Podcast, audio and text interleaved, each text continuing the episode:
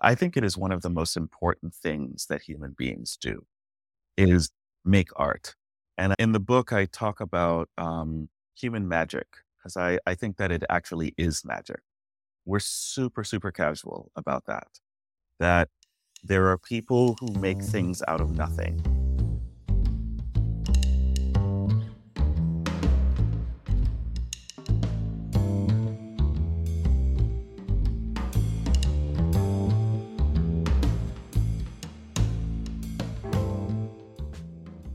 Hello and welcome to the Sneaky Art Podcast. I'm your host, Nishant Jain, and today I'm speaking with author, artist, and designer George McCalman. The book begins with this line I had a curiosity. In the introduction of his book, George goes on to say, I was curious to know black history better than I already did. And I was also curious to see if I was an artist. This conversation is so rich. It is about so many things. George's book was several years in the making before he knew that it would or could be a book. A lot of good things start this way, without foreknowledge or planning. This conversation is about that curious fact. This book is testament to the idea that it is a good thing to be curious and that a lot can happen at the intersections of our various curiosities. I am proof of that because my art, what I say on my Substack newsletter, also this podcast and each conversation on it, is born at the intersection of different curiosities.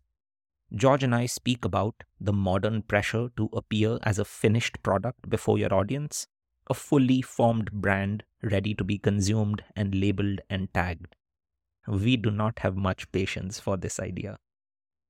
The heroes in George's book defied their environments and took charge of their lives in big and small ways. This conversation is about doing that. This is an episode about following your own compass, with your efforts and skills and curiosities to construct the monument of your life and give it meaning. I hope you enjoy the episode.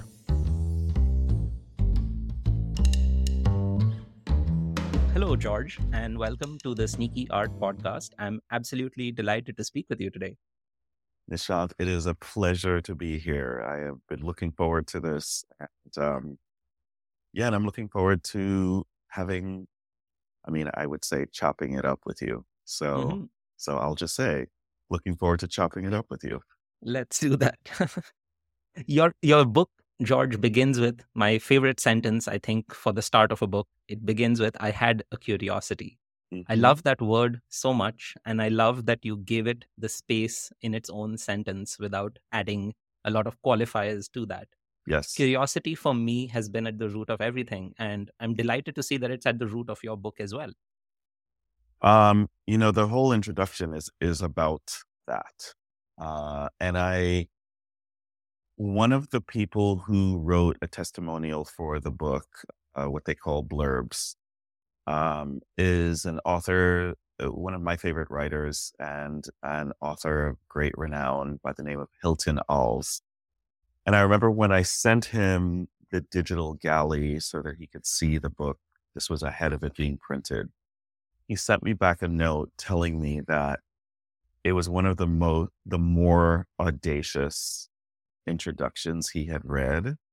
And he said, You wrote about everything that you're not supposed to write about. He's like, It's a, what did he say? He said it was a bold declaration that you are exposing basically the vulnerability of creating. And they tell you that you're not supposed to do that and that you have made this book about your vulnerability in making the book is what makes this book unique. And that, I mean, I don't know any other way to be. So, uh, but it, when he sent that to me, it reflected something that I think I take for granted that everybody thinks this way, but most people don't think that way. That's so true. I think it's so beautifully put because uh, that's that's a sort of uh, the most beautiful summation of what the feelings that I had from reading your introduction chapter, Yeah. which was that you are you are indeed sharing the why and the how and all the hesitations around making the book, Mhm. and there is this uh, notion or prevailing idea that we should appear as these finished pieces before society. Yes, yes.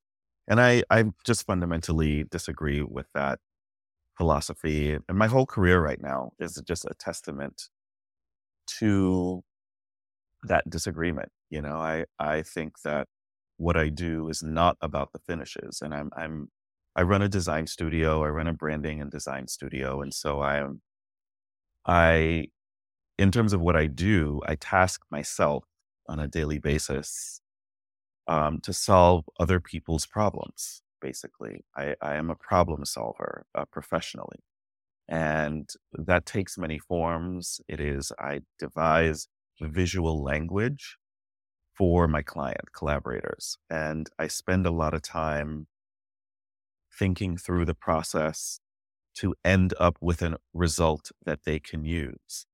But any anyone who works with me knows that my philosophy is that the process is more important than the solution, which, you know, a lot of people don't want to hear that. And a lot of clients would not want to work with that, you know, as a general reminder. But I believe, and I am firm in that with everyone, that anyone who works with me has to understand that that is the path we are taking together and that the the process of understanding the context and the reasons and the rationale and the emotion and the the the motives that is what is going to lead to a finish that is going to be functional for and and hopefully magical for the people that it's serving. Yeah, and and you mentioned it not this idea not being you know given its due credit and its due value, and of course there's uh, from the end of people who who only want the finished product. There's that there's that sense of why they would think this way. But even as creatives, I feel like irrespective of generation, no matter how much we move forward, this idea of appearing like a product, of appearing finished and not you know hiding your vulnerabilities Mhm. it's such a it's such a big compul you know compulsion that we feel I agree. I agree. Um, even even the word I'm gonna go go back to something you said earlier because it is my thinking about process even lands in conversations I have with creative people. Like this word creative. I don't use it in my vocabulary at all. I think it's a non-word and I think it means nothing. Um, it just is a tech word that has somehow proliferated and it and a lot of tech words have no meaning you know there, there's no context for the word product. Everyone uses it. There's no context for the word content. Mm-hmm. everyone uses it but those words all have meaning. And and the the meaning has somehow been inversed to serve this kind of blank canvas of creativity that's not really creativity. And so even you know um I, I was doing a, an interview about a month ago, and, and when the interview asked me something about me being a creative, and I was like, I don't, I don't know what that means. I was like, can you tell me what that means? And they couldn't. That's like, well, that's that's what I'm saying. You don't even know what it means, and you are using it in a sentence. And then we got to talk about it, and to me, that's the process. And I was like, I'm not asking you to change your language. I'm just reflecting to you that there are holes in the plot of our conversation. And that's my job as a as an information engineer to reflect that to myself, to the people I'm working with, to my clients, to the audience. My job is to look at the fusion of words and images and reflect what doesn't make sense sometimes on the road to what makes sense. yeah absolutely i i love the phrase information engineer uh now I, I came to becoming an artist and becoming a writer from a very long path i studied to be an engineer I got a Mm. master's degree. I spent a lot of time around numbers, working Uh-huh. with numbers, working with data. Uh-huh. And my Mm. path to becoming an artist was informed by the science and the engineering and the information that I had worked with. And this idea of sharing information with the world is very core to how I see what I do as an artist, for example. Mhm. And it's, uh, I feel like, especially from your work, what I'm seeing is this: uh, your your willingness to use words and art both as an exploration of your thoughts and thinking about the the balance between the two in being able to say certain things it's reflected so beautifully also in the notion of how you go on to define history Uh-huh. and the idea of history not simply being these words that we have to memorize and this data that we have to memorize Yes. but seeing it even in the lines of somebody's face when you draw them Yes. Yes. Um, you know, one of my greatest inspirations, just generally, and I I wouldn't say that I was always aware of this, but living in Northern California, it's something that's all around me, and it's helped to move my education about it forward. Is nature. Nature is, you know, people talk about inspirations, and they're like this artist and that artist.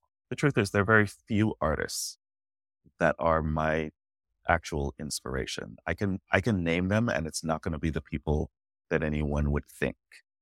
Um and so it's not other artists who inspire me. It's the natural world that inspires me. I am inspired by the color palettes of um parks and trees and I I find my color story in nature.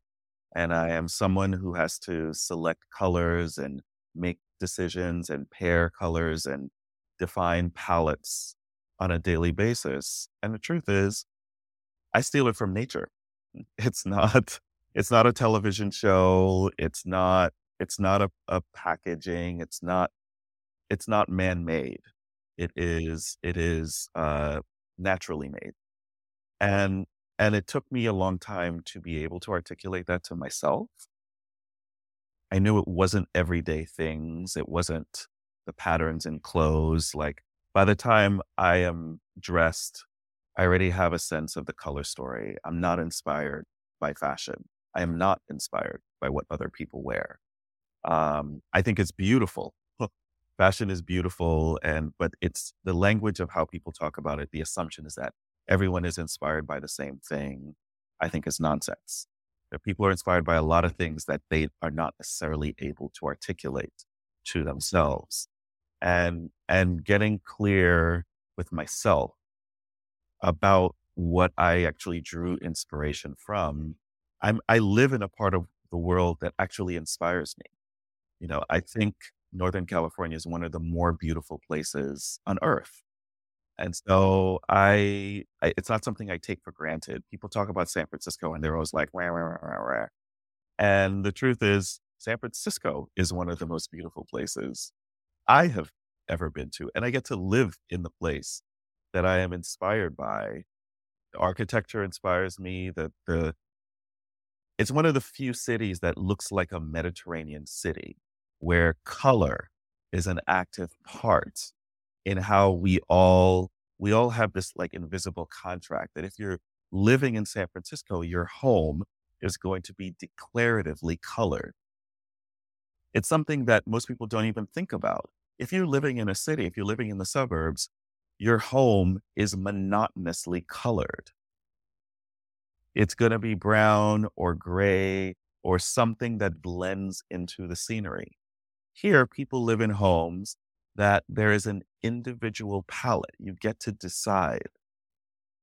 And I'm also from a place in the world. I'm from I'm from the Caribbean, and that also is what I know. People decide their how their home that your living space is an extension of you in the same way that your clothes are. And I like cities where that is all around us. And and those are all of the things that I draw from personally. Um, and so by the time I'm looking at someone's art, it's not I I have a, an appreciation, but I am rarely inspired by other people's art and with with no disrespect to the beauty i i love what i see other people do but that's not where i'm pulling my inspiration from right I, I think what's most like so so much to unpack here but what's most interesting here is also uh like coming from what you mentioned about you know how words mean different things to different people and Mm-hmm. words in so many contexts can have so many different uh, implications and the more complicated a word gets the more the more uh, contentious it can also become so Mhm. there's this uh, person i read a little bit about uh, out of my curiosity i read about uh, this person derrida and he spoke about deconstructionalism that's a Uh-huh. very long word that i Uh-huh. just managed to get right i'm proud Uh-huh. of myself yes you should uh, be so uh, what he said was um, so words have two kinds of meanings Mhm. words have a, an, a, a synchronic meaning and a diachronic meaning uh-huh so a synchronic meaning is what say let's pick a complex word let's pick something like inspiration or something even more loaded like say Mm. justice hmm and it has a meaning that is synchronic which is the meaning that you and i agree upon today. Yes yes. And then it has a meaning which is diachronic which is all the long history of meanings that that word has had across cultures across Yes. times yes. and the different ways that people have regarded what it what it means what what justice means what hmm what diversity means what Mhm. curiosity means hmm what success means for example. Hmm and that's that's sort of what i'm also eager to sort of understand the word inspiration from.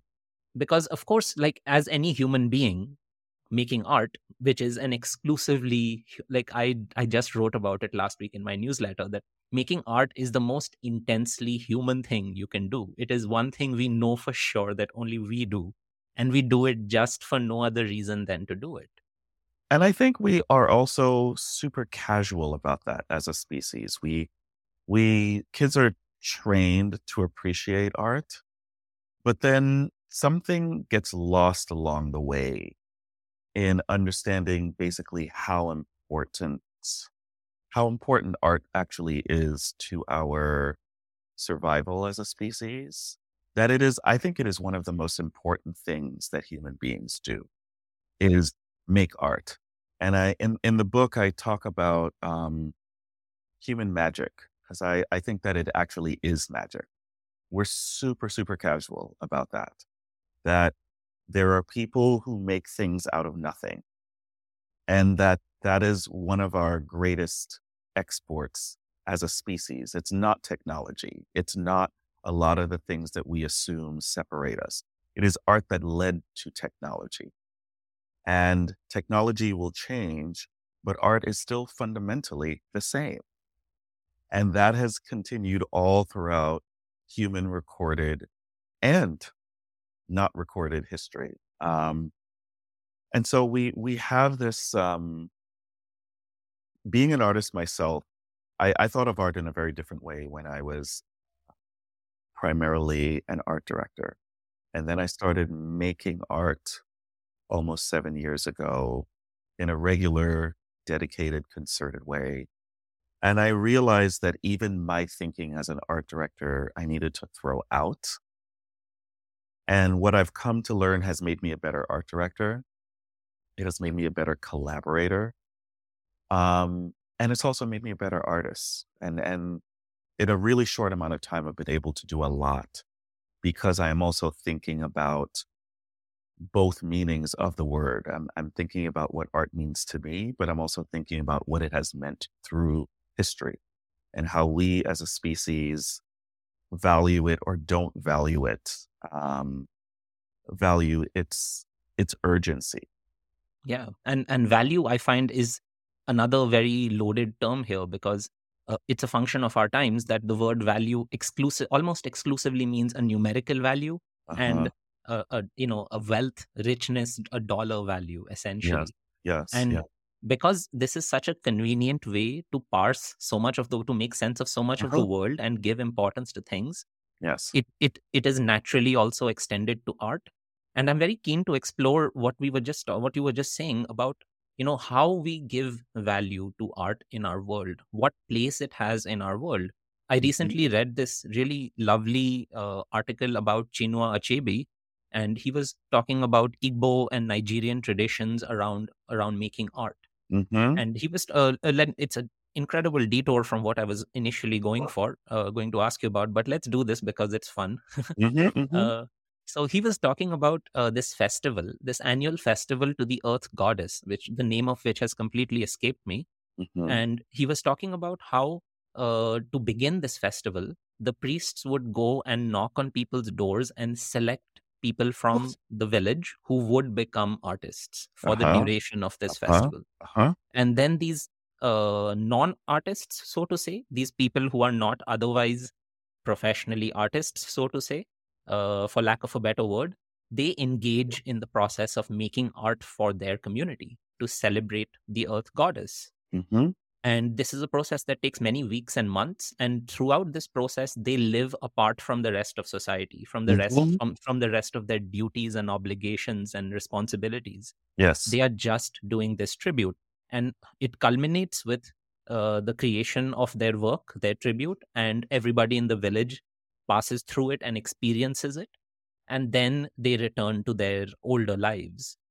And what happens after that is that next year or that the next festival, a new set of people are chosen Mm-hmm. who then dedicate a period of their uh, their life to creating this art piece, so to say. Mhm, Like again, a mhm. very very loose, terrible word for this. Yes. Yes. But uh, what he was talking about was the community engagement in art and art Right. not being something that is divorced from the population yes. yes. not only the appreciation but even the creative the creation process of art Mhm. and how we have sort of divorced ourselves so much from the creation process and the more easy it becomes to see the art in the world the more difficult it becomes to start to indulge Uh-huh. Uh-huh. Yeah. Um, you know, I think about these things and I have a lot of conversations about this with my community because I am fortunate in that as an art director, I have been working with artists my whole career. And so it was something I had siphoned myself off from, but it's not something I was divorced from. Uh, but I had to dig a lot deeper when I became one because I had to think about what you were speaking about earlier, the value. I've had to come into an understanding of what I want to value my art as to myself and to other people. And it becomes, I think it's one of the hardest things that we do as artists. Um, and it's not something they teach you in school. You know, I, I went to school for art. I am a classically trained artist. And what that means classically is that I went through the trade of learning how to paint, how to draw, um, how to take photographs, how to create uh, print pieces, um, etchings. And I've, I've just, I have a really clear sense of all of the mediums that I use now. And no one teaches you this stuff until you get out into the world and then you have to make sense of it.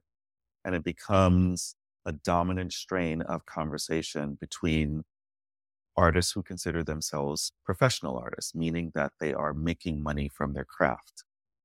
It becomes this conversation where you go to the ends of the earth to try to make some form of sense to it. And I think it's because it is not engaged as a society. And so, very much, we find ourselves out on a life raft out in the middle of the ocean, trying to understand who we are to ourselves and who we are to the people that are uh, patronizing our art, people who become patrons, people who are not interested in what we're doing. There's a whole network of emotions and uh, and understandings that we all kind of navigate through trying to figure this out and i'm fortunate in that i had a lot of people to talk about this with as i was navigating it because i i work with a lot of artists i've mentored artists um, I, my best friends are artists. And I found myself having to kind of start a conversation that I thought I had been in for a couple decades. I realized that I was really at the bottom rung of a new staircase. And I had to kind of sift through and sort through how I was going to start engaging myself. And so that's one of the reasons that I, my public facing self is very much exposing this because it comes back to process. I, I don't just want my information to be for me. I want it to be for others. I want other people to know that there are, that they can find community to help them figure this out. And we can create, you know, our own ecosystem around it. Right. Yeah. There's this phrase that I've been using uh, for the past year, like uh, for the past year on my on my newsletter. It's one of my resolutions of 2022. I've executed it in various ways that I'm very happy with. It's that mm-hmm. I'm choosing to learn in public. Uh huh. Uh huh. My uh, my work as a writer, as an artist, as a podcaster is about putting myself out of my comfort zone because every mm-hmm. I'm learning things. None of these are things that I have formally trained in in any sense. Right. And. Making myself vulnerable enough to share the things I know, the things I don't know, the things mm-hmm. that I try and then they don't work, not only mm-hmm. the things that worked out. Mm-hmm. It's mm-hmm. it's been a strangely empowering journey. Like uh-huh. it's been like I, I I thought that it would make me more embarrassed, but it has made me uh, more confident about yes. trying unknown things. Yes, yes, yes. And I think the act of doing for us educates us about these things. And, you know, my studio mate and I talk a lot about we are similar ages. We're both in our 50s and have been, we've been doing this for a while. But what we find is that we're having to undo a lot of the training that we got in school because it is actually counterintuitive to our evolution as artists. That this kind of intellectualizing, this European intellectualizing of art, uh, I myself, I had to basically throw that out years ago. I just, I was like, this is completely useless to me. And, and I am all for the rigor of a form of study that, you know, this, this kind of strain of thinking has pioneered. And I, I think that that is an important part. But I realize how damaging it can be also if you start comparing yourself to the privilege of so many of our contemporaries, where, you know, the invisible lines of wealth and class and race, and you see how some people are treated and the success that some people have, and you and you don't have it and you feel like you should have it and you want to have it but you don't know how to get it and and it and it starts this kind of spiral loop where there is a there is a caste system of how and and in all aspects of life there is a caste system. And that there's another way of engaging this conversation which is more additive right. It is it that there is a that there is a way we don't have to it doesn't all have to fall under this rubric that if somehow you are not rigorous in a specific way, then you don't have the chops to, you know, to advance your own career on your own terms. And I, I think one of the blessings of the internet age is that there's just more access. And that's, it has just equalized a lot of things. Uh, a kind of artistic su- success was always contingent on the invisible network of people helping each other out. Uh, and that there are museums and galleries and gallerists and curators and that have all been a part of this system. And they would not think of themselves as as particularly bad people um, but the truth is, it's been a really, it's been a shitty business for for a while, and and that the last five to ten years has given a lot of people that would not have access, that those gatekeepers have kind of moved out of the way. Um, I have an I have a success that the internet has made possible. I, I cannot lie. I am an established national artist without walking through the typical ways of doing it. And I made a conscious decision that I was not going to do it. I I refuse. I was just like, nope, I'm not having any gallerist tell me whether they think my work is worthy or not. I'm not having that. I am I'm too grown and too experienced, and I myself am a curator, and I myself am a galler. Like I have all the same pedigree that all of these other people do, and so why am I going to? I, I, I'm bringing myself down to a baseline because I want to be a student, but I'm not starting out, and I'm not going to have anybody look over my work, look me up and down, and say, "No, wait your turn." I was like, Mhm. basically, fuck all of you. Mhm. I'm A- not- I'm- Absolutely, I'm yes. not doing it that way. You Yeah. are not going to tell me that I have to wait my turn. Right. Oh, I, I could not agree more. uh, I became an adult with the internet uh, coming into our lives, and it's been the same way for me. Everywhere that I have gone, the only access I have had, because I've been an outsider in all the things that I wanted to do. I wanted to tell stories, but there was not much of an avenue to tell stories in the world that I was growing up in. The Yes. internet gave me a platform. The internet Yes. made it so that people outside of my geography, people outside of my social network, could potentially see my work. It uh, even even when I moved to the US and I decided that I would go, I was going to become an artist, it was only because of these online communities that I was able to find that Yes. I could I could belong. Like actually, Yes. even even the idea of feeling like you have any business being here Mhm. so much of it has been enabled by the unfettered access that the internet has given us like yes. tearing down these gates Yes. uh, i you know i recently wrote about how we've been uh, conditioned to think of success as climbing this pyramid yes. but what's kind of happened over the last and this might be just a factor of me becoming an adult over the last decade and a half but all, what i feel that has happened over the last decade and a half is that now there are infinite pyramids we don't have to fight amongst each other the Yes. world and success is not a zero sum game anymore Yeah. And and the the kind of class structure of art too, the internet has flattened so much of that that, you know, what capitalism and Western capitalism positions is that people have to fight each other for ascendance, that there has to be this fierce competition and it's survival of the fittest. And if you get there, then it's because you're worthy.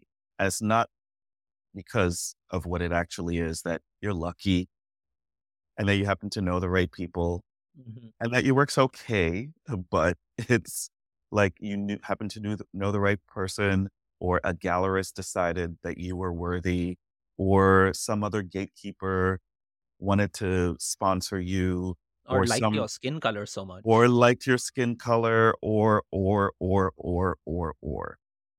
And what it it has beautifully leveled the playing field and I, I feel like the internet does not get enough credit that we keep talking about it as a cesspool and i don't i don't see it that way. I don't think of it. It is part of the human machine. We created it and we're using it in a lot of different ways that are often contradictory. But i think there is a really there's a potency to how like i would not have been able to do this book. I wouldn't have been able to do my whole career and and have it changed so radically in the last six seven years without these platforms that we all kind of take for granted right now like i have a career that is completely the opposite of what i was doing because of that. And and and I know, and I haven't had to ask anyone's permission to do it. I have gone as far and near as I've needed to. I've trusted my instincts. I have been declarative with myself first. I have a lot of people that I speak to, but there's no one that can say that they are responsible for my success. And I and I don't need to individualize myself to say that because that's the other extreme that people lie about that, that that somehow they them, they did it themselves. I would never say that. There's a vast community of people that are alongside of me that have allowed my success to happen. They have contributed. But the whole strata of how these things are usually happen, that that my community has been alongside me, but they have not defined my success. Yeah, they they tell you there are these gods that you have to pay homage to, right? And uh, I have also found that some of those gods are a little unnecessary to my life, and I do Totally care to pay tribute. unnecessary. And they're all the people that I, you know, when I first started out as an art director, I knew a lot of those gods. And I decided that I did not, was not going to kiss their ring. I was not going to genuflect. I was not Right. going to give them undue credit um, for basically keeping the status quo in place Yeah. because they're the ones who are benefiting from it, not Yeah. you or I. Right. Uh, like I, I read this book recently, which was uh, came highly recommended to me. Uh, it's called The Shock of the New, and it's about the past hundred years of well Western art and about how things changed very quickly and the various art movements that emerged. And I, I liked it because there are some artists there whose work I've admired, and it was good to kind of know where they came from and what they did. But I reached a point about maybe 50, 60% in where I started to feel what you're describing that uh, we are, we are intellectualizing something Mhm. in order to give it a value. Like that's how value is created, right? Like we decide to give it value. Yeah. And a lot of those decisions come to us because we trust in the decisions of people who have been called the smart ones or the critics or the curators Yes. Yes. and a lot of that kind of value is then secondhand absorbed like we did Mhm. not decide that we love this painting so much but Mhm. everybody around me says so the plaque on the bottom right of this uh, frame says so its Mhm. place in this big museum says so and Mhm. therefore i have to second guess my instinct and i have to second guess where i am coming from in my appreciation Right. it sort of it takes us oh you know it i feel like this is the culture which has allowed so many people to divorce themselves from art not being able Um, not feeling empowered to have your own thoughts about it and to engage with it in your own way yes. told to give value to only certain specific ideas Right. And we, you know, these words are currently under scrutiny. Um, you know, words like empowered, diversity, you know, there's a there's a political um there are a lot of political tensions around these words, but I think of them as just basic. They're just and what I mean is is not politically or culturally. You know, the act of empowerment is a really it's one of those words that actually is it it it is that thing you were saying that there are two meanings to that word and there's a fundamental human aspect to all of this no matter where you come from but learning to speak into yourself speaking from your chest as opposed to looking around you as this is this is as human as brushing our teeth every day as going to the bathroom every day. We all we're babies and then we're toddlers and then we're we're children and then we're teenagers and and we all go through this same arc of learning how to hear ourselves think and to rely on ourselves and to and to and to and to. And there's nothing that separates us as human beings. We all no matter who we are where we come from all over the world. This is one of those invisible threads that is a continuity no matter what your culture is we all learn how to speak into our art into our meaning and we all have different you know different backgrounds different contexts there's a fundamental truth of that that these words speak to and they have become politicized and it becomes about culture and it becomes about western but the truth is that it's the same Mhm. And so the the idea of empowerment what that means to me when i hear is someone who doesn't know they have agency that learns that they have agency. Mm-hmm. And and that's what it means. That's that's all it that's all it means. Whether you are a child learning to stand on your own for the first time, that's empowerment. Whether whether you you use that word or not, that's actually what the word means. That Mm-hmm. you are standing on your own for the first time and that you're learning that there's a whole world. You know, when that kid is like, "Oh, it's on like Donkey Kong. I can I can go here and I can go there. I can like that's what the word means. And so when we use it in a in a cultural sense, it means the same thing. Right. There's there's nothing for anyone to scoff at, you know? Like we as artists, like we are learning our own agency. We learn when we pick up a new tool and or work on a new series. Like Mhm. that's empowerment too. Indeed. That is that is us actually understanding that there's something that we've new plateau that we've gotten to, and we can actually all go a little bit higher. We can feel Right. better about ourselves. We can feel better in our bodies, in our souls. That's only a good thing. yeah. And so that that it's it's constantly critiqued now publicly. I'm just like, what are you all talking about? That's what we're all trying to get to. Everyone feeling empowered is just going to make everything better for everyone. Everyone around us, everyone under us, everyone over us. These are all things that we are all aspiring to get to. And there's nothing to denigrate about that. You might not you might not like the context of how the word is used, but it means the same thing and it's a universal phrase. It's a universal way of thinking about our advancement individually or as a community, as a collective. Right. Yeah. And uh, speaking of that, like it brings me to like I'm curious about the space and time in which you were trying to, as in your words, like trying to see if you're an artist. And this this phase is very curious to me because uh, speaking of words and what they mean, I'm very curious to understand how, as an art designer, you felt this curiosity to see if you were an artist. And then what does that word artist mean with respect to being an art designer, being a quote unquote, for lack of a better word, being a creative, so to say? Yes. And yes. How it, you know, take, take me to that time when you were engaging with this curiosity and then Mhm. it begins to get expressed through this daily drawing challenge. Yes. Um, well, I am someone, as is hopefully clear from this conversation, I'm always litigating what I am saying.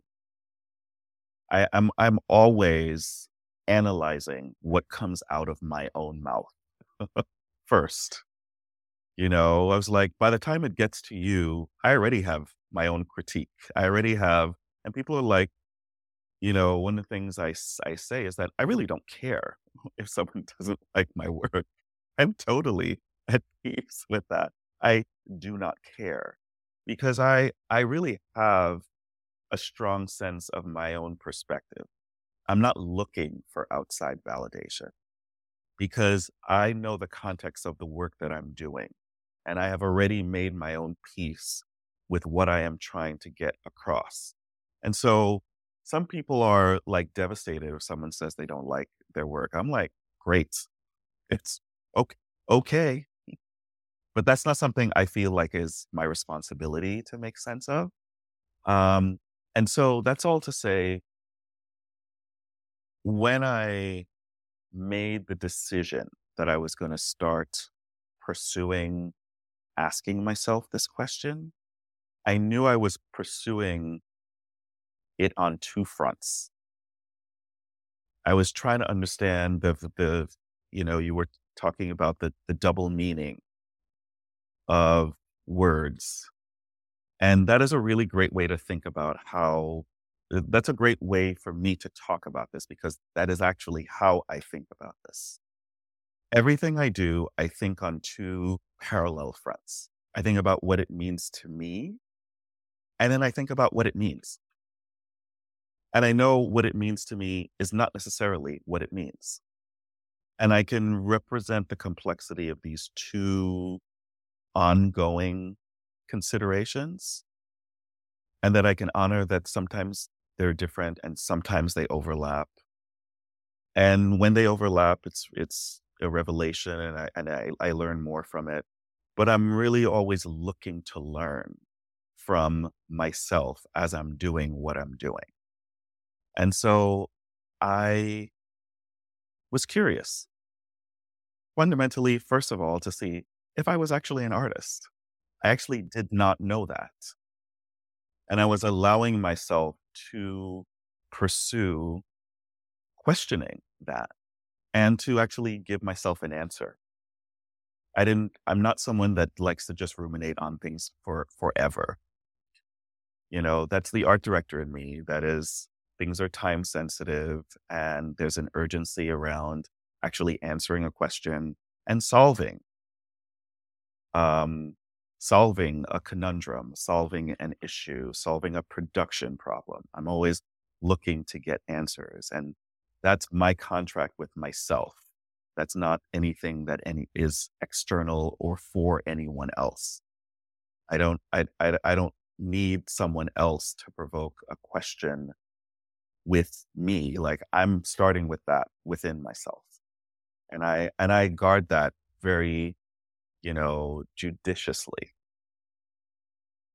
And I was just kind of like, can I do this? But then at the same time, I was like, what does it mean that I can do this? It's going to open up Pandora's box. Basically, I have to kind of rethink everything if if I'm an artist I'm, and and I'm an artist all the time, how am I going to make that work? Like I work, I work for myself. I do a lot of work. Like how am I going to have the time to do this? When am I going to be doing this? How am I going to afford to do this? And if it means that I'm being an artist, it means that I'm starting from scratch. And I know I'm not going to make money as an artist comparable to what I'm making as a graphic designer out of the gate. So that means I have to be patient, but I also know myself I'm going to be impatient too. And and how do I hold all of that in one body in one form? And what I realized was that they're actually two halves of my brain in conversation with each other. And it's not schizophrenic. It is actually the whole thing in dialogue together. And so, me kind of spending the first year while basically not making much money at all. And on one hand, being like, I'm going to be homeless if I keep doing this. I was like, and, and people don't, they don't share these things honestly. Like, there was no financial sponsor. I didn't have parental money. There was no you know, it was just the money I was making as a designer. And I basically just lived off of the savings I had until it ran out. You know, that's that's the truth. And I was just kind of like, I don't know how I'm going to make this work. And thankfully, I was surrounded by so many people that saw what I was doing and immediately were like, do not stop doing this. Don't stop doing this. If I had just relied on myself, I wouldn't be sitting with you here right now. I would have I would have gotten a job, I would have gone I would have given into my fears and just kind of gone back to convention, which would not have been empowering. You know, um and I'm making more money now than I was as that kind of designer. Um, but it's something that took a lot of time and planning and strategy. And me just really being at peace with trusting my instincts around this and knowing that I could think through solutions so that I could rely on myself to come up with solutions, that I was relying on myself, that I was empowering myself to trust that I could make all of these pieces fit together. Yeah, and I I love that that there's a fine difference here, like uh, between knowing the answers and knowing that you will find the answers. hmm hmm And it was the act of doing and making the work that gave me the confidence. If I was just thinking about this, I wouldn't have done it. you know, and, and that's the intellectualizing. A lot of people feel like it has to be perfect or it has to be rendered before they do it. I let myself sit in the process, and the process gave me the answers I needed to plan for the next phase. You know, I, I hear so many people kind of paralyzed in their desire to figure everything out before they do it. And I, I'm often reflecting that I don't know. I don't think that's a good idea always. yeah, I feel like uh, there are so many things that, uh, like, if you knew the whole truth about them, you would be too afraid to try it. But there is a certain degree of ignorance and naivete, and you know that uh, that uh, just being too foolish, too uh, ignorant to know how difficult it is, that is so beneficial for you. Mm-hmm. We learn how to deal with problems when they appear to us. And yes.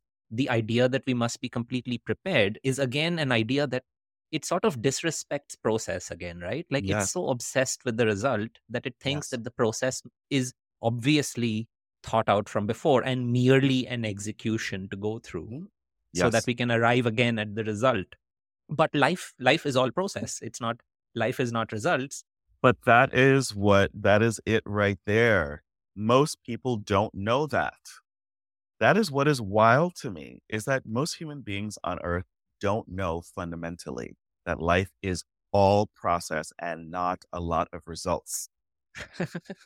Yep. like it's something children should uh, just all we should just all be taught that. Right. I feel like you know i feel like children know it but the process of becoming an adult It's is true. the process of forgetting this basic thing. Children children know it.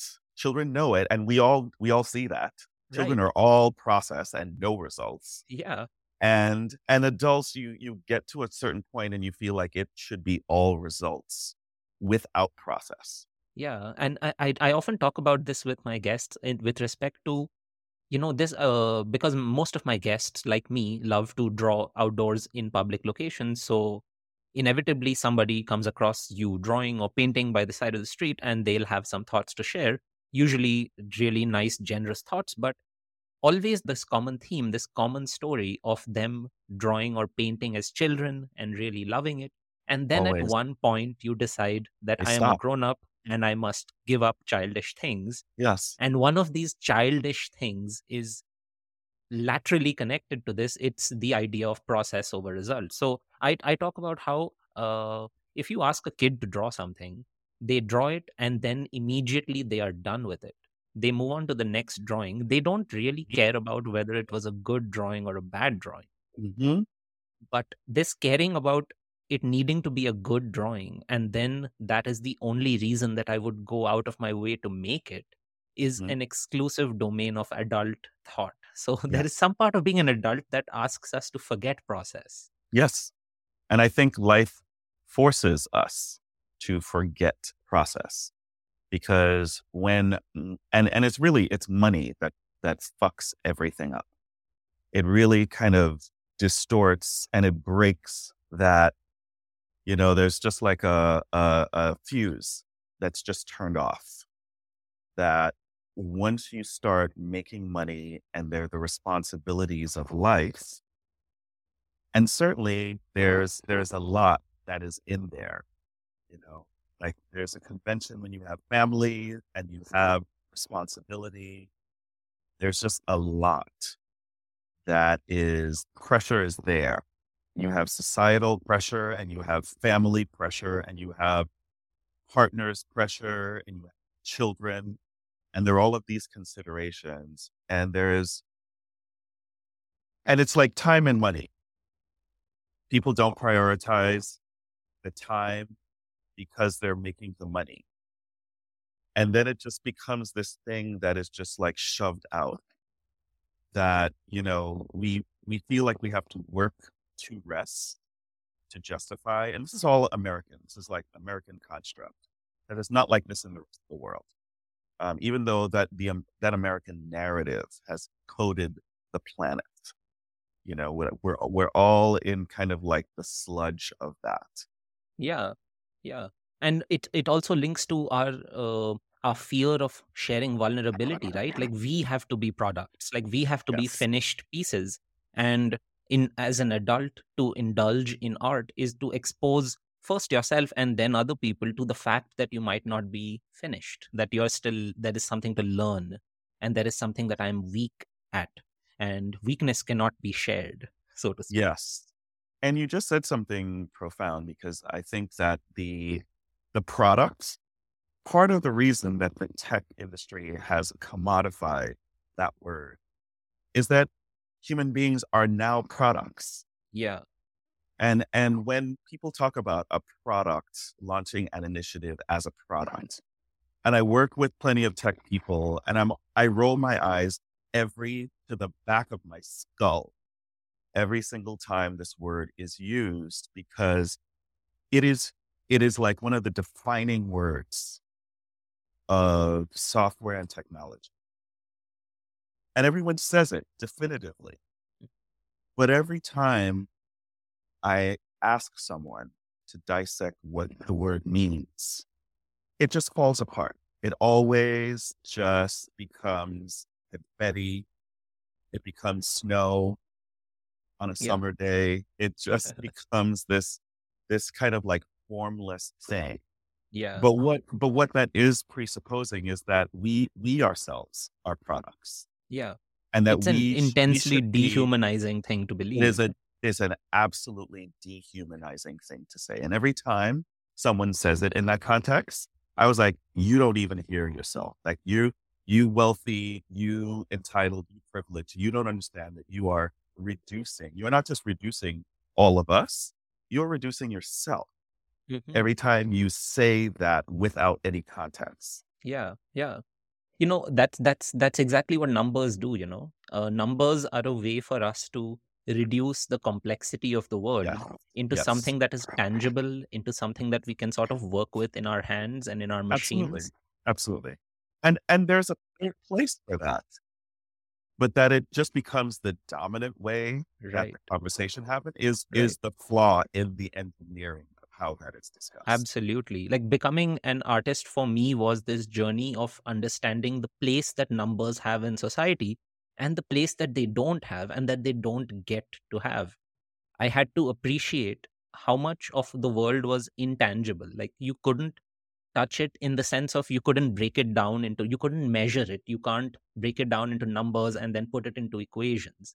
It's simply things that will never be tangible in that sense. And so much of life, so much of world, so much of history, so much of our relations with our environment and our our relations with the communities, our identities is intangible.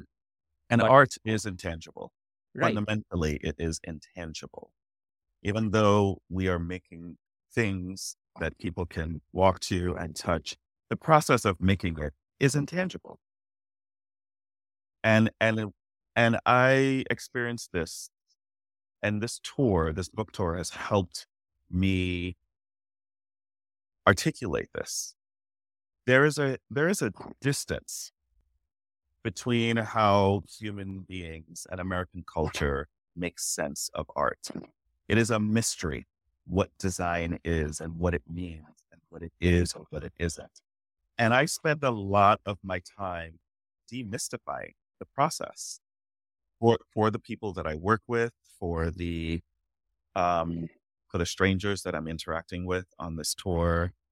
I have loved talking about how I make this book because most people don't know how books are made. absolutely. And let's let's let's take this as the perfect segue to get into that. Uh now uh, I'm, I'm back at this place where you have not started with a book in mind. You've started with a couple of curiosities and those two curiosities are at an intersection and now you are creating something at that crossroads. Yes. uh, you have your curiosity to see if you can be an artist and you are it's you're sort of mixing it in this large hadron collider with your curiosity about your history and about black history. And then once you mix these two things you decide to take a path forward towards action and how you are going to realize this curiosity. So share with me these first ideas like this uh, the uh, this this place that you're at where these curiosities intersect and then these first steps that you take to express it So I that is a really beautiful setup because that's basically what I did. That's how how you just articulated just the plainness of how what your perspective is is actually what happened. And a lot of that happened in my head. You know, uh, it's this conversation with myself. I I laid out for myself how I wanted to do this. Um, and I had a sense that this process in and of itself was pioneering, but I almost couldn't allow myself to congratulate myself because I was genuinely tackling something at a scale that I had not done for myself ever. Mm-hmm. And I was still establishing within myself the artist that I was. And I knew basically I was calling in a level of artistry that I had not done since college. And that, frankly, I had also never done. But I knew was inside of me. And I knew this project would just extract all of it. I have friends that have seen most of the art that I have made in my recent career that when they opened up the book, were shocked to discover the work at that level. They were like, I didn't know you could do this. A lot of my friends said, mm-hmm. I did not know you could do this. Mm-hmm. I knew I could do this. But by then I had given myself permission to just take that out. It wasn't a question for me anymore.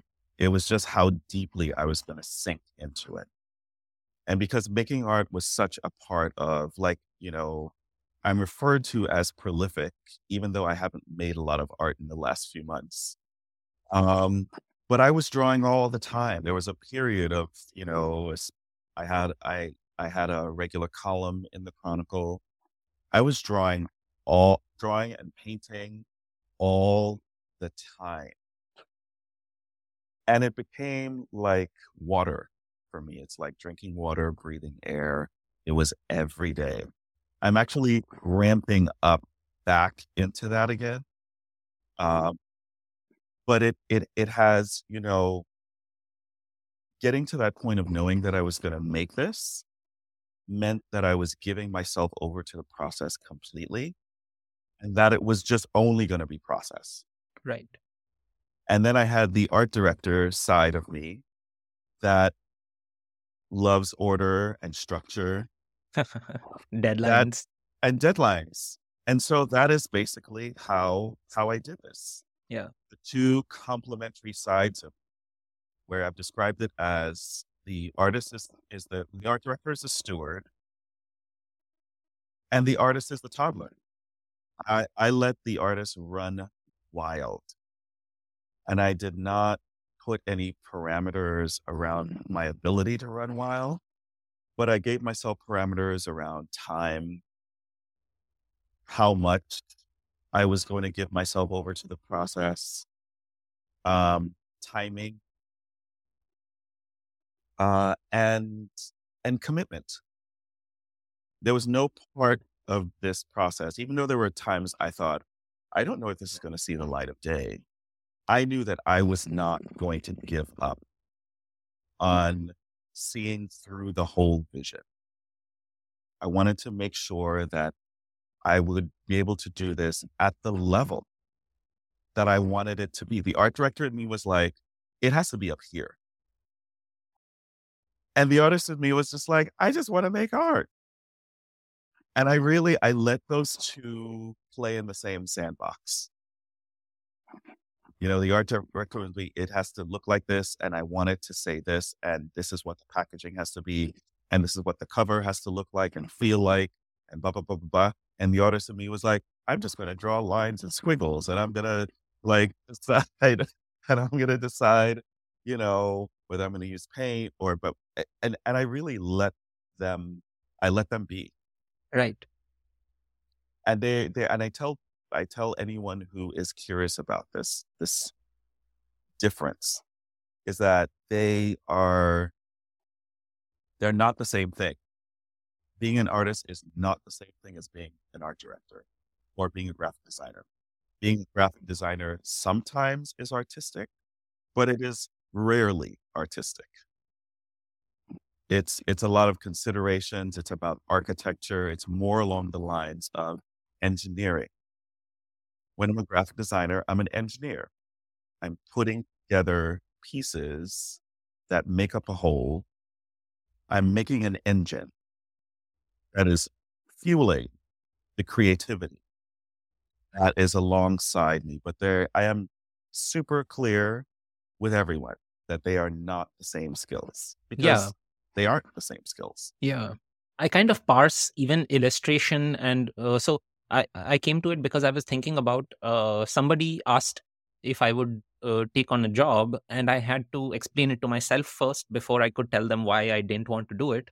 Uh, Mhm. the difference between being an artist and being an illustrator to me was a, a little bit like that that uh, Yes. and what you're describing even as an uh, graphic designer of course is the is quite similar which is one is working towards something Yes. and another is growing out of something and the final form is not necessarily determined Yes. and the, this this debate or this uh, friction between the designer and the artist in you sounds to me like uh, a bit of uh, push and pull in this about trying to give form and then trying to not give form because creativity doesn't doesn't really enjoy those things but constraints like so constraints and uh, uh, like you described the word that you pick is not constraints but the word that i use uh, you used parameters and i use the word constraints when i'm talking about my art because i also started from a daily drawing challenge and i also sort of started at the intersection of two curiosities Mhm. uh, When, i was when, trying did, when did you start this first? This sure first. uh, well, I had just moved to Chicago. It was 2016, Uh-huh. and I had quit in the middle of a PhD program. I was going to become a neuroscientist, and I had quit with the idea that no, I want to write stories. I'm going to be a writer and a novelist. Yes. And when I was in Chicago, that's when I started too. Was oh 2016. yay! All right, lovely. So when I when I was in Chicago, uh, I immediately fell in love with the city. Uh-huh. like it it took me no time to absolutely be enchanted by this city and i decided to bring together two curiosities i had. One was that as a writer i was also drawing this web comic at the time which was with stick figures because i didn't know how to draw at all and i really wanted to learn how to draw better. And the second curiosity was that i really wanted to explore this incredible city that seemed so unique to me that every street corner every neighborhood had its own character. I loved everything about so much so much of chicago like i can keep going on about chicago endlessly but uh I, I brought these two curiosities together to do my own 30 day project that every day i'm allowed to go to a new part of the city to explore what the hell these amazing people keep doing and Mhm. the places they do it at and every day i make a drawing and if i keep looking for things that are beautiful to me and i keep drawing them surely it's a matter of time i should learn how to draw Yes. and my enthusiasm for the city fueled my need to build a daily practice Huh. and to sustain a habit to make it you know, not just a short term momentum thing but something that i would be able to do week after week after week and in that way i found myself becoming an artist suddenly my art had a form suddenly it had a leaning towards a style because i was operating under these parameters that i have to draw from Mhm. observation. I have to draw uh, very very quickly Mhm. and uh, this is a function of me being the immigrant and the person i am i have to do it without anybody knowing that i'm doing this silly little thing i'm going to be very very sneaky That is very similar. And this is where our stories very much align. So much of my strategy in doing this was because I'm an immigrant also. And we have to be strategic about every single thing we do because we're not just representing ourselves, we're representing our families. And it's it's that psychology that um framed so much of what I was doing. It Mhm. wasn't just about me. I, at no point have I thought that everything that I'm doing is not going to directly affect the people around me. And because my family, you know, I come from a family of artists that are not necessarily supportive of artists. Um, my cousins and I have a whole strain of cousins that are some of the most glorious artists I know, and they're entirely self trained. And it's just something that just naturally happened. And the rest of my family is like, okay. and I basically became an artist without my family's support. Um, they're very supportive of me now. I, I, I want to make it make it clear. Um, but it's kind of something I had to kind of just do on my own and mm-hmm. figure out if. But th- there is there's an isolation in that because I'm pretty sure you come from a family too that if you're like I'm an artist, your parents would have been like, "That's fantastic." That's that's not that that is not the response Indeed. Yeah, and, absolutely. And, and, we, and incidentally, we, I come from a very creative family too. Yes. But they do not see it as a practical way to live. Yes. Yes. They all, and, and my family too, does not see it as practical. And it's very much why when I graduated college, I went, I went to college and studied graphic design alongside fine art. And so I learned the trade while learning the conventions. And then when I graduated, my family was like, Mm-mm. if you, if you're like, there's no artist, there's no black artists that we know of. There's, there's, there's nothing comparable. There's no model out there for this. And, and at the time there wasn't. This was in the mid nineties. And, you know, now you can swing a de- dead cat and they're like, there's a whole legion of people who look like me. But at the time, there there wasn't. Right. And so I looked around, I saw the landscape. I was like, ooh, this is not a good idea for me to pursue. And so I did the smart thing and I got I got a job at a at a corporation because that's what you did. If you were going to go into into media, and at the time, those were the tech companies at, at the time.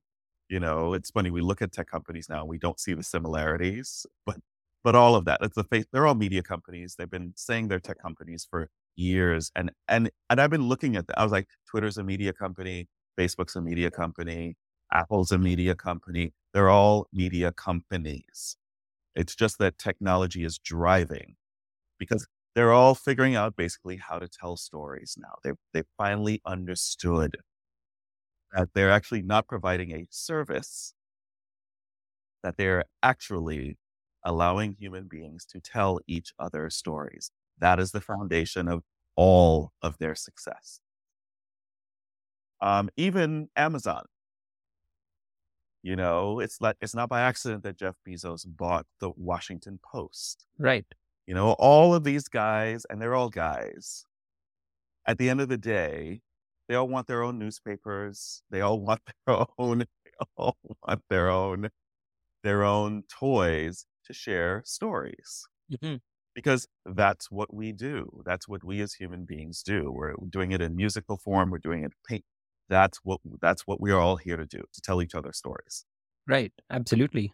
Tell me a little bit about this decision to to study art. Like I feel like it's not such an easy decision to make especially in you know how you describe a system where you don't have a lot of roadmaps. You don't have a lot of uh, role models that you can kind of trace backwards from. How yeah. like, what was it like to take this decision? Um isolating.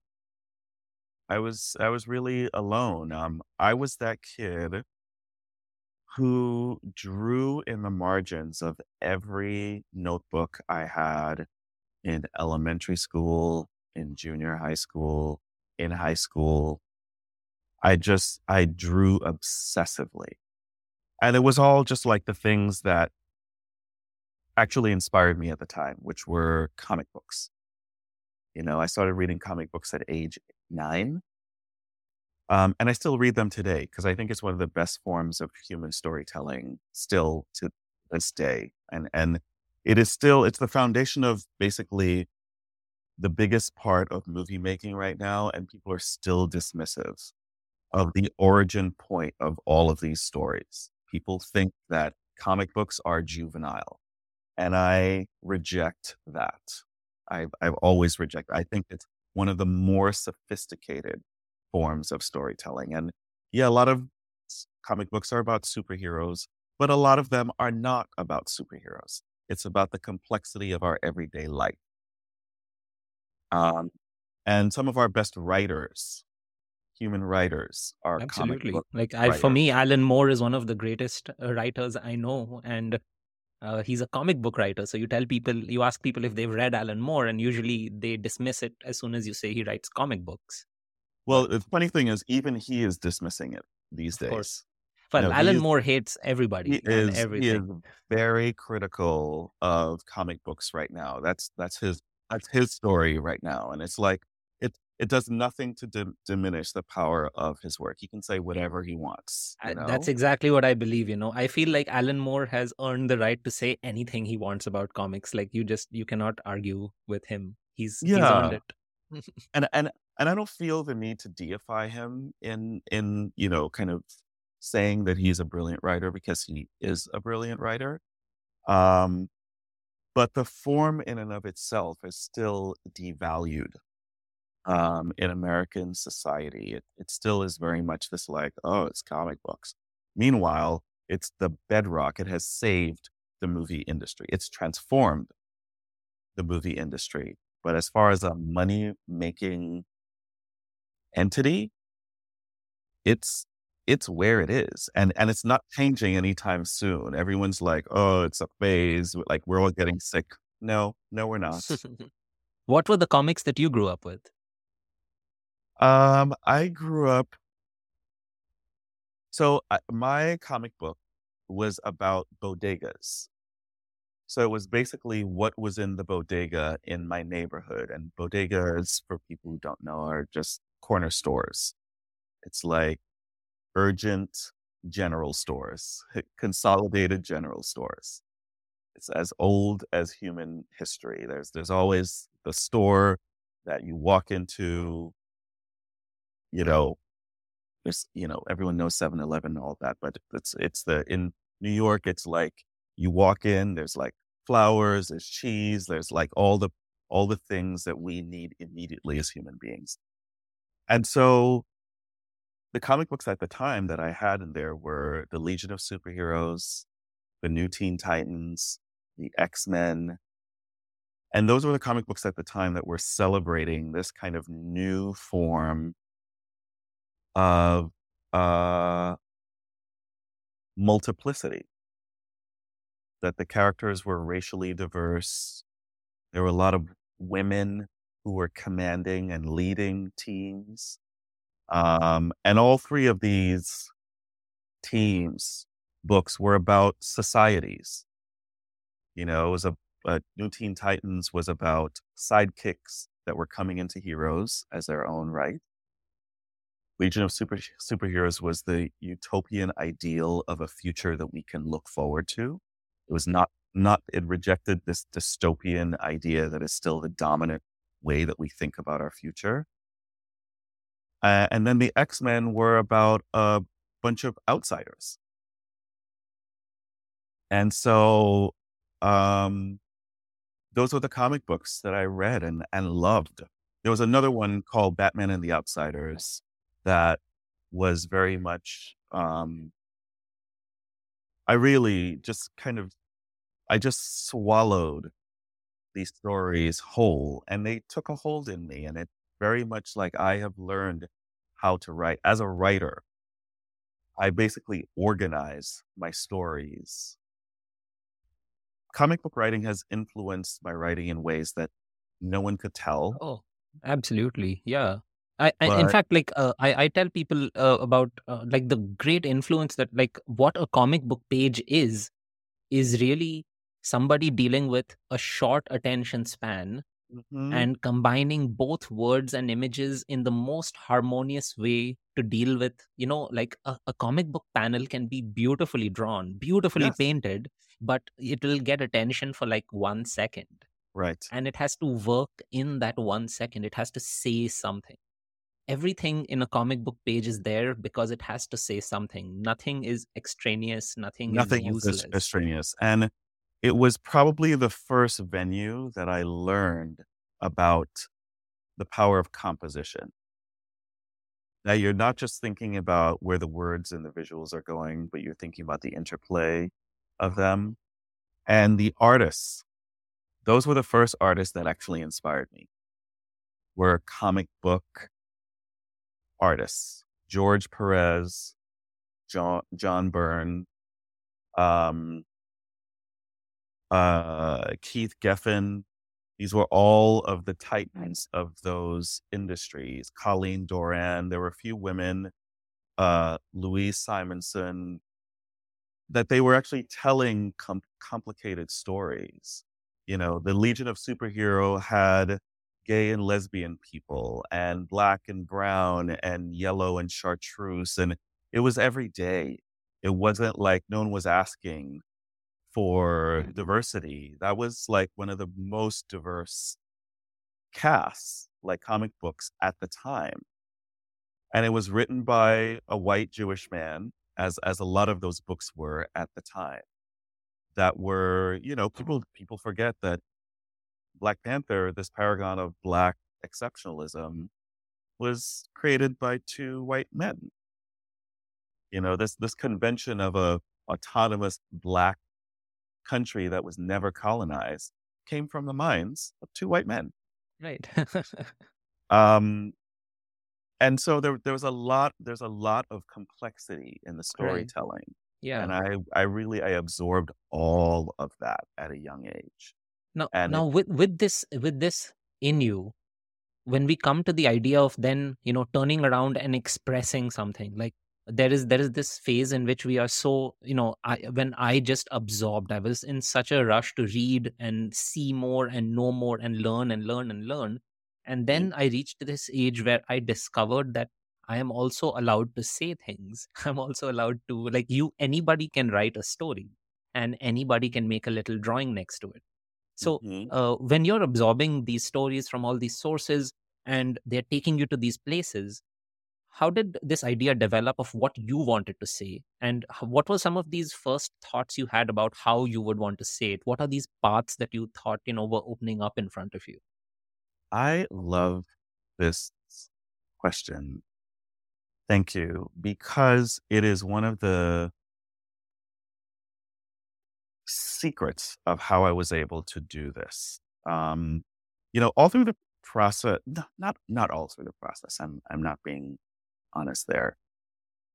Towards the end of the process, I was just kind of like, oh, I actually did all of this stuff. And I'm kind of diminishing that I did all of this stuff.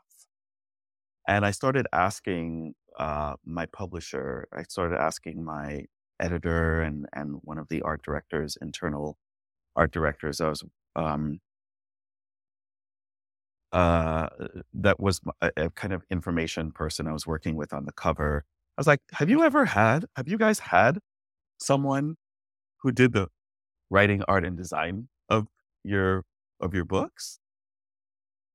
And he was like, "No, you're the first. We've never we've never had this before.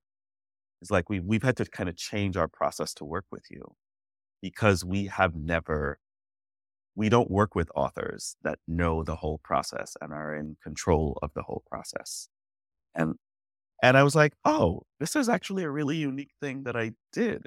That in my mind, I it only until the end of the process did, did I think about how intentional and strategic. I I had to basically outline the whole process. I had to outline the writing process, I had to outline the making of the art. I had to outline the design of the book. Sometimes they were separate. Sometimes they overlapped. Sometimes two of them overlapped. And it was just always this kind of game with myself of what I needed to prioritize, what I needed to do first. Um, doing the book over again, if I were to do it over, there's a lot of things I would do differently. But the one thing that I would not change, I would change the process of writing. I would change the, process of design. I wouldn't, I wouldn't change anything in terms of like the book that you have is the book that I made. Like I, that is absolutely every single page is to my specification. I got the book that I made. But in terms of the timing of some things, I would have started this earlier and this would have come to the end and I would have done this. Like I, I could, I see the whole thing as a series of Tetris pieces where I can kind of move them around. And that's kind of how I was thinking about it the whole time. Um, but the one thing I wouldn't change is how I did the art. That was, that was the only fluid piece of this process the whole time. And I've described it as it was the spine Right. that kept the whole form moving forward. Yeah. The more I kept making the art, the more the rest of the thing made sense to me and everyone else around me. Right. And and the art is something really it it- I mean holding the book in my hand it does feel like the art is what like uh, describing it as the spine is the really true word here because you've expressed yourself in so many different ways here within these parameters that you had uh, you had sort of set for yourself within these ideas that you had used in order to be able to power yourself in a specific controlled direction with Mhm. this curiosity which threatens to go every which way Yes. uh, tell me a little bit about this the you know making this spine of the book like how did you approach the artistic process what were the parameters you put in place so that you would not stray so that you would go in this direction Um, I'm basically going to answer this completely opposite and contrary and contradictory to how I've been answering everything else. I put no parameters on the art. I let myself just do what felt right. And what happened is that I didn't know that I was going to be doing an individual style for each piece. That, you know, it's the thing that people comment on the most with this book that they're astonished that the book has so many different styles, that there's a different, distinct style for every single portrait.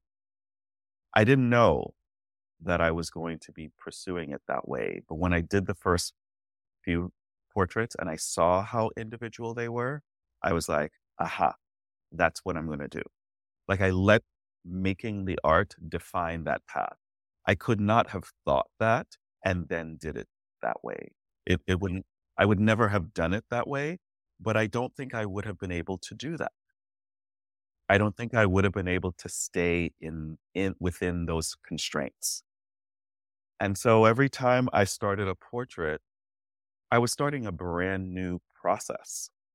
And so I did 350 different processes in the making of this book. And and I knew that that would be that it was in in approaching it this way, I was also basically making a declaration about fine arts. And I knew it was pretty audacious of me to say, this is what I think it should be.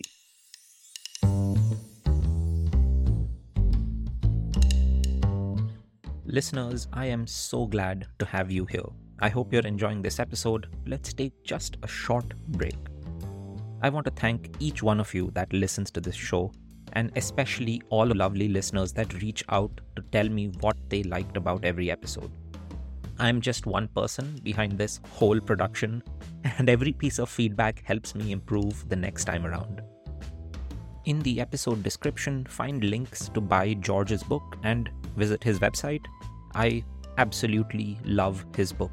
Whether you want to educate yourself further on Black history or if you just want to admire his amazing art project, every portrait is drawn in a different style. And as a person who takes, or let's say steals, inspiration from other artists, I have something to steal in every single page. I also want to thank SneakyArt Insiders, the wonderful people that support this show and my work as an independent creator. Like I said, I'm just one person behind this whole production. If you like this episode, tap the button in the description to buy me a coffee. Use it as an opportunity to start a conversation. If you love this show and have enjoyed several episodes, perhaps consider becoming a SneakyArt Insider. Insiders get all kinds of perks and privileges, and your annual support amounts to less than a cup of coffee per episode. That's it. But most of all, it's my privilege to have you here and for you to keep listening. I like that you listen to me wherever you are in this world, in your world. So far, maybe from mine. How crazy is that?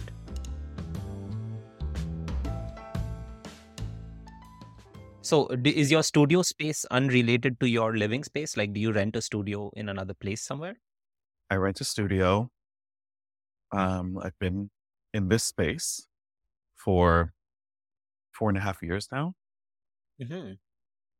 And how do you balance like like how does how does it fit into your work for you the studio space? Like is it purely for you as an artist or is there also other things that you keep it for? So now it's pretty integrated. Um my studio space here is also my design space. Uh but for a while i had two spaces. I had a design space and i had a fine art space. And it made sense to separate it for those same reasons. I had these two, and they, I didn't know how they merged together. But then, like so many things, the pandemic just, everything was just gone. Yep. All all the conventions were completely over, and and so I had to start integrating. Mm-hmm. So I started commuting here and working on my design practice here. And then after a couple of years, I was like, why do I have two spaces? That seems silly to me.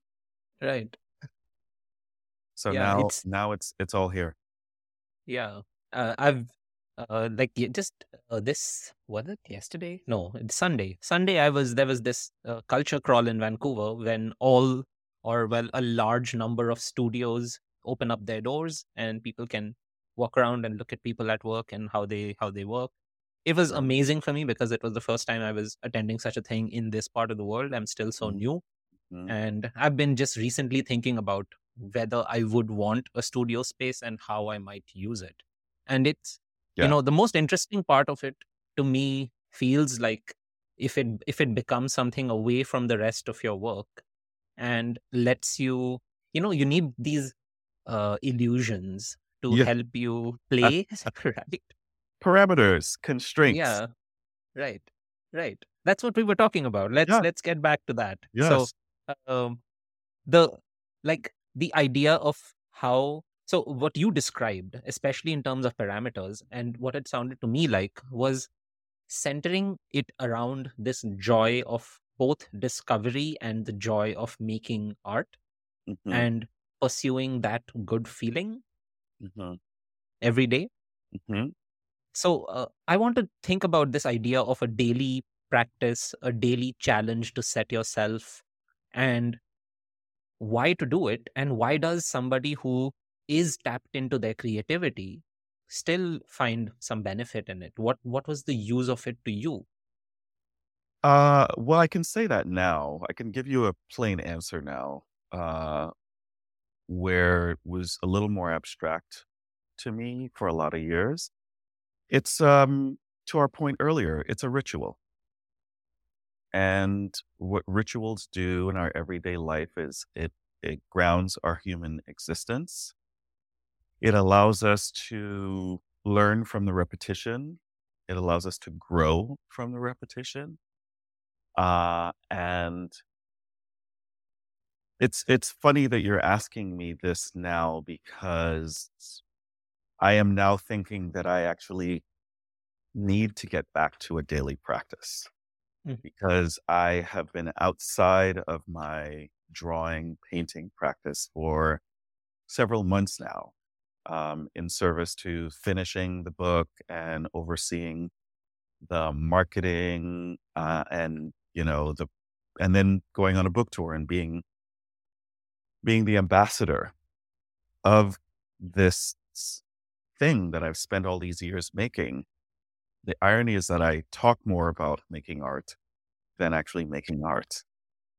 and it was fine for a while, but I'm I'm hitting I I I've been asked a few times if the tour is exhausting, and it's like, no, that the tour is fantastic.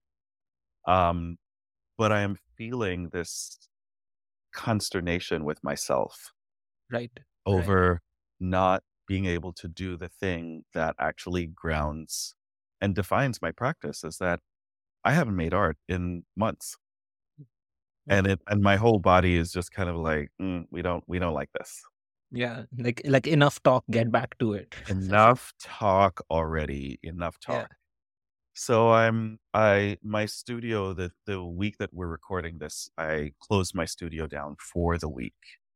Um not just to catch up on my over 500 emails that I have not had a chance to read, which is it's not hyperbole, it's over 500. Oh, crazy. Um it but it, it is also for me to have a chance to just sit with myself and start drawing and doodling and thinking of ideas. I'm I'm already in depth into my next book project. But even that I haven't had room to sit with for a few months because there's been a this larger elephant that I've been attending to and shepherding Right. that has demanded all of my time. Yeah. I'm actually very curious about this aspect of it because making a book, uh, design, like writing, making, putting together, and then selling and marketing, they are such different processes Very and they take so much time. yes. And every new process, every new task is further away from the actual job of the creation. you said it. so how do you how do you keep that you know like your relationship with this project is changing in so many ways it's evolving in so many ways over time you are seeing first you saw it you experienced it in the creation and then you started to see it as uh, when putting it together you have to externalize it a little bit and you have to see it as other people would see it Yes. and then this job of actually having them discover it and then reacting to it and reacting to their queries because this thing has only now entered their world but it has lived in your world for That several is months. so, so, so correct because that's what I stare at. Uh, that the positive side of this, of what you're saying, is that I don't need to plan.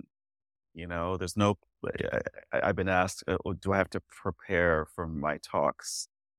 And my answer is no. I've been thinking about this for years. Just put a mic in front of my face. I, I, I don't need people, you know, the interview is, can we send you questions? I was like, no, you don't have to do anything. Just come with your perspective and I'll tell you mine. It's, it's, it's been really simple for me. right It's not, it's not weird. It's not awkward. I feel no ambivalence about representing any part of this process. It's been really glorious. But I am totally out of time step with everyone that I speak to in that they're experiencing it as a new experience. But it's it's the oldest experience for me at this point. But I'm but it's being reframed in them having a new experience Mhm. with it.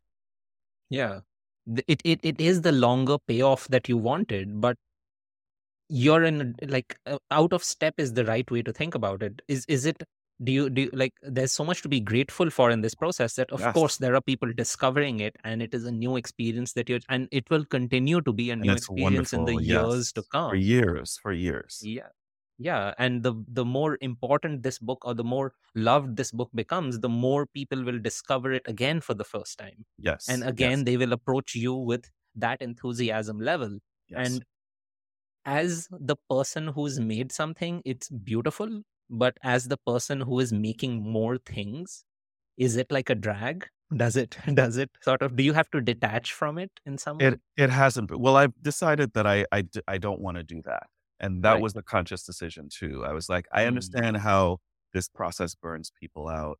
I understand why someone would check out because it is it's relentless, and people You know, the conversation is rarely about what exhausts someone in a in a, a, a circumstance like this. And I'll, I'll tell you what does exhaust people. It's the exchange of energy. Basically, people leech energy.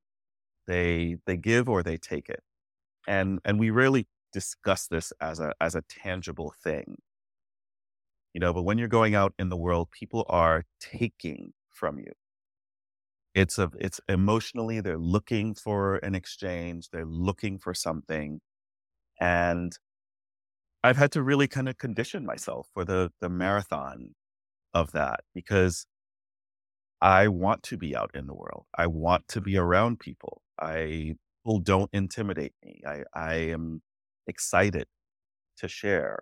But I've had to be really I had to really monitor myself to make sure that I'm rested, to make sure that I'm not I, I feel grounded before these events. You know, my rest and my sleep have become the most important you know, I'm a pretty social person and I, I haven't seen my friends in any real way in months because I'm, I'm prioritizing my care, frankly, overseeing them.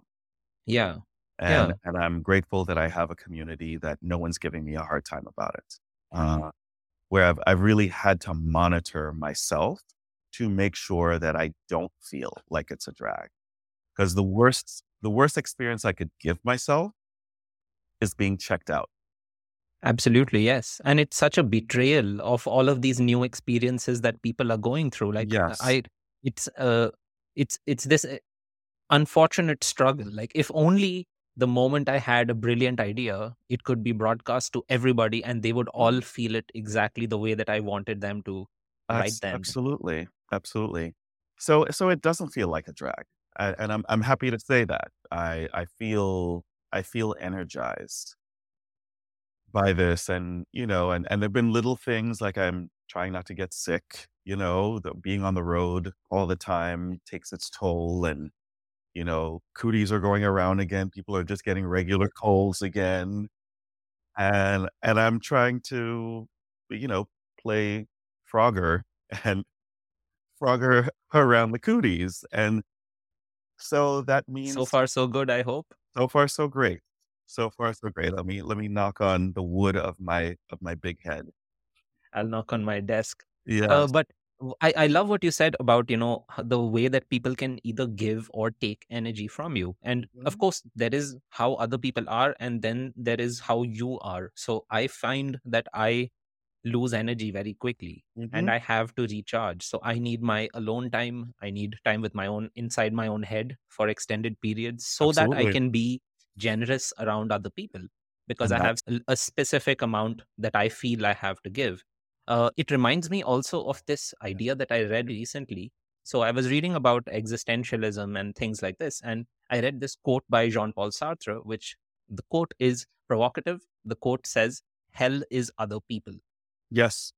I've I've I've, I've read that quote. Yes. yeah. So uh, you you know what i'm what i'm coming to? Hmm like hmm the idea that being around other people can be held in the sense that other people have images of you hmm other have ideas about you and then hmm when you are in the company of other people you find yourself boxed into those images and hmm fitting well we can think of them as stereotypes we can think of them as character traits or personality types but various definitions that we are boxed into.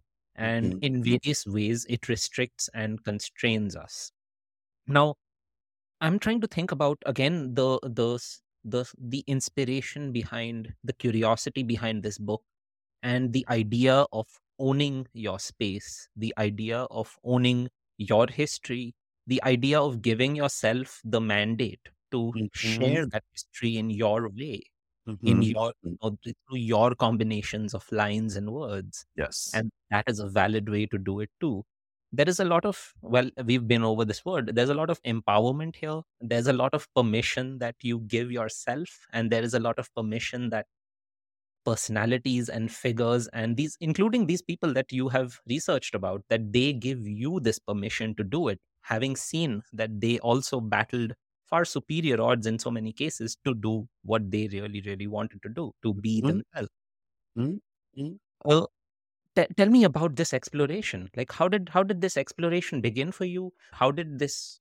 How did you let this curiosity play itself out, Mhm. and you know, build up a list of all of these these amazing people that you ended up drawing, spending time with? You know, I think that's the most beautiful part of it. You spent time with I them. spent I and I spent spiritual time.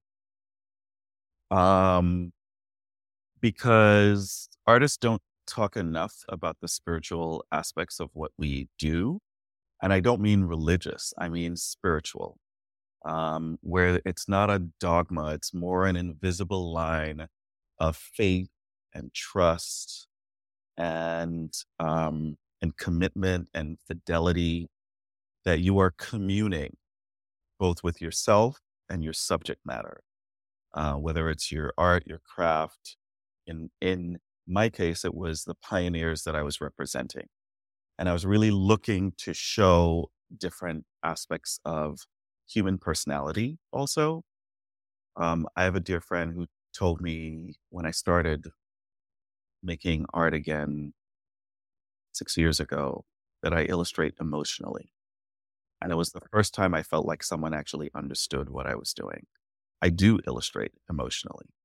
Um, and what that means is I'm trying to capture emotion, and you can see the emotion in the line. I'm a pretty visceral fine artist. So you see the lines, you see the color, you see the strokes, and they all convey the personality of the people that I am uh, communing with. And in in all of these cases, you know, you were speaking earlier about uh, you were speaking earlier about just finding that. I, I'm trying to remember it, the exact words you were using. It's like when you're you're like tapping into that thing. And what I what I was looking to do was to convey not just the personality, but the personality of the moment in time. You know, I wanted to show Anita Hill angry. I wanted to show Ida B. Wells pissed. I wanted to show Malcolm X happy. And and it's breaking the convention of the stories. I wasn't just looking to represent them as icons. I was like, I was not interested in that. I was looking to represent them as complex human beings. right to And add to the image of what we you know what is retained in our minds of them and to also course correct, frankly, how people talk about Black history. They tend to be dismissive of the complexity, even though they know it's the foundation of our history. Like the, the Black community's history in this country is very unique and it's fraught and it's heavy and it's intense. Um, and I wanted to convey that. I wanted to convey the intensity of it and and not have it be one style where it was just the same icon over and over and over and over and over again. I wanted to show loose line or really tightly rendered or you know sloppily painted or precisely painted. I wanted to basically have the portraits take on double meanings which is that it's representing the person, but it's also representing the idea behind the person. And so that was kind of my North Star in the making of the art. Um, and it provided continuity for how I was writing. You know, I thought I would be, I thought the writing would come first and then the art. But what ended up happening is that the art defined the writing in a, in a lot of cases, which was a surprise for me. And it was a source of frustration for me. But I started to see that it was actually, it was working out really well to do it that way. And that became the way that it was coming together. You know, I had to kind of give myself over to the process because I was also working with other people, you know, and I've said this often. If I if this book was entirely under my own steam, I would have done like three books in the time it took to make this book. But what I but what ended up coming out of that is that I learned so much that I would never have learned. If I hadn't done it this way, I would never have learned. Where I had to kind of basically start start from scratch several times. And this whole process was starting from scratch. It was trusting my instincts and coming up with the the list. And to answer your question more directly, it was anecdotal. You know, there were some people who made suggestions to me. I had a document that ended up having close to 500 names. And they were all people I was interested in, that I had a, some I had specific uh, knowledge on their history and their story.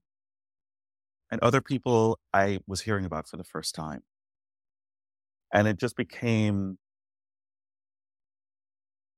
about me really being interested in a specific aspect of their story and kind of selecting avatars of uh, of a form of accomplishment that I wanted to show. You know, I've I've I've said this is the thing I have said consistently in a lot of conversations around this book is that my bias is all over this book. I I proud I am proud of the bias that I have in here. That there are more women than men. That there are um, more artists in this book that someone else would have selected. I wanted to show. I was basically saying I think artists are some of the most important people on this planet. Tell, tell me a little bit about, you know, like owning up to one's biases, like even recognizing one's biases, but really to drive forward with your filters, your bias, owning your space and your ideas. Did has this always been something? Uh, was uh, would you say it's something natural to you? Uh, would you say it's something you've acquired over time? It's something I've always had in me, but it's something I have acquired the confidence to represent it. Is you know, in the last five to 10 years. Right. I think a lot of it has to do with age also, you know, kind of working on this book, doing this book in my 40s as opposed to my 20s or 30s, it would have been totally different. Tell me a little bit about that. Let's get into that difference. What kind of, what, how, what, what shape would it take? What it would have taken I'll tell you what this book was, and I'll tell you what it would not have been if I had done this book in my 20s. Um, I would have been too intimidated to do this book in my 20s. First, first of all, I don't think I would have taken this project on. I would have totally declassified myself from from doing this. I would not have had the confidence to say, yes, I am doing this. You know, it was I started thinking about this project in my early 40s.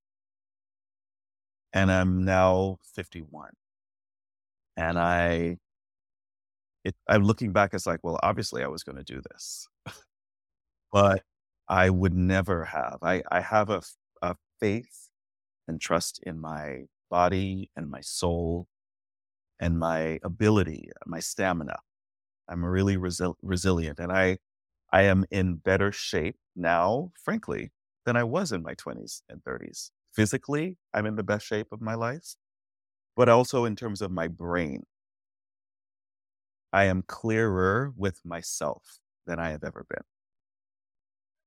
And so I I think like I've had to be smart about how I take care of myself. And that's why I'm in the best shape of my life because I'm really considerate in how how that happens and I'm smarter. I have more boundaries. I say no when I mean no. And all these things were much more fungible You know, I had no boundaries in my 20s. 20 year olds, people in their 20s have no idea what that what that is. They we feel a pressure when we're younger to conform. In my 40s, I felt no pressure to conform. And I, I think that's just a natural part of human evolution also. Like we we all kind of move, we have this kind of biological strain. hmm And I think that that men, we don't talk about, you know, men having a biological clock also. And I think that we do. In our 40s is when our bodies, like everything slots together. You know, I was like, I understood myself Right. In a much kind of just everyday way where I don't second guess my decisions. I really trust what I am representing to myself. And so that's a that's a that's a really great place to be for a project like this.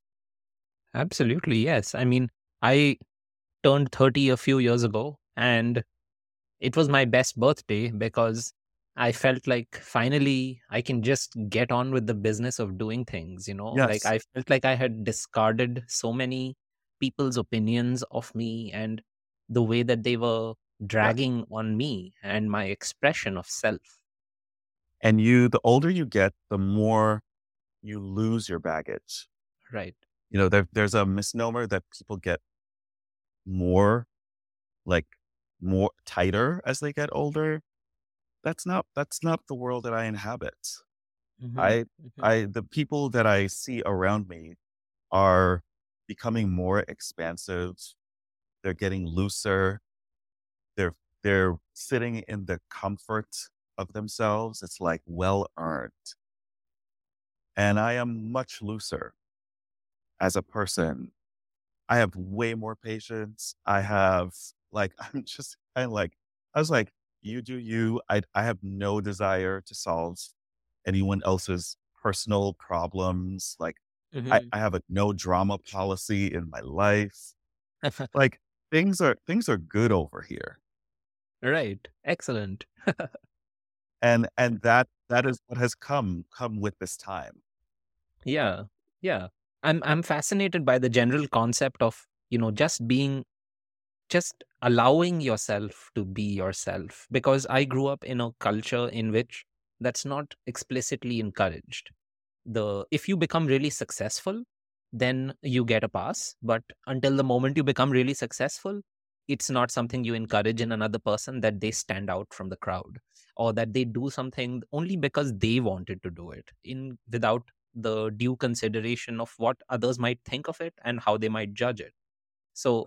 Society was organized around uh, knowing that you're not stepping out of line from the rest of everybody. And Mhm. it's taken me a lot of time. And America helped me to sort of see it. And I'm grateful for that. The Mhm. idea that I can just do it because just I want to do it. Yes. And that that idea that it has doesn't value. it doesn't have to be anything else. Right, right, and, exactly. and and you don't have to pass it through anyone else's filter. You do not have to get permission. There are no gate gatekeepers are not allowed. And I don't care about gates. I just walk through, I do what I want. Mhm. And seeing the world in this way, I think it was catalyzed by me becoming the first time that I had the awareness that I am an outsider in my in my, in my environment. Mhm. Like Mhm. I lived, I studied in Europe for a few years and I felt this way. And then when I came to America, I felt it in a more profound way because I was also taking the opportunity to redefine myself. I had just left my old ladders, my old career behind and started at the base of a new ladder. And. I was excited and I was nervous. And I was in this new place that suddenly wanted to give me a bunch of labels. We moved very quickly from Chicago to the middle of Wisconsin Mhm. and suddenly my world changed again Mhm. and the diversity of my of my world shifted to a certain direction and i had to deal with the different things that i was to other people and then try to be who i am Yes. so in that light i'm so curious to understand how you perceived yourself in america because you also came to america as an outsider you also have your own imbibed sense of your history and where you belong Mhm. and you're in a world which is constantly trying to put you inside a box of its own Yes. describe some of you know like it's so easy for me to say that you're not like this anymore and things are good. But describe for me some of the struggles to become this way. Yeah. No it's it's something that is still there. That that is not something that i think i will ever represent as like oh i'm i'm good over here with that. Because i as any black person will tell you we hate it. We hate it. And and any if any immigrant is being honest they'll tell you that they hate it and the immigrants who don't have to do that basically are passing as white, where they can disappear into the culture that is not going to challenge that aspect of them. Uh, but it is, I saw it as a strength as I was making this book because that's the part that I was unsure of. And it took me about a year, is like, you know, an awareness that I am an outsider. And I have known that my whole my whole American existence. I've been a citizen of this country since I was 15. So a majority of my life has been as an American citizen. And I am a very proud American. And I also know that I am still an outsider. And I'm totally at peace with that. It's not something I have struggled with because I'm also I'm from a part of the world where when I go, I'm not a black person. I'm just George.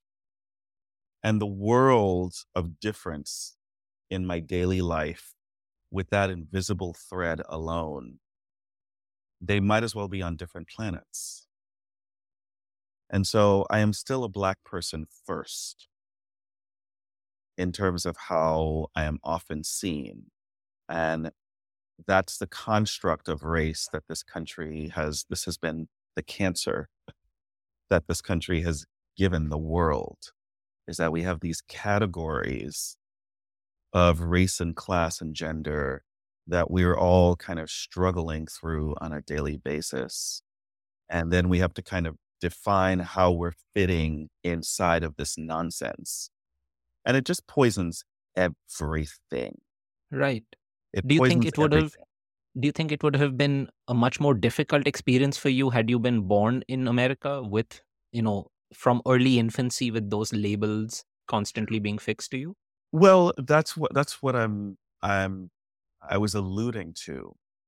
I actually realized a year into the project that it was um, a really great thing that I am an immigrant working on this book because I've been on the inside of the Black experience and I could represent the complexity of it in a way that uh, an American Black person might not have made the same decisions that I that I did, um, because they're on the inside of this experience in a deeper way.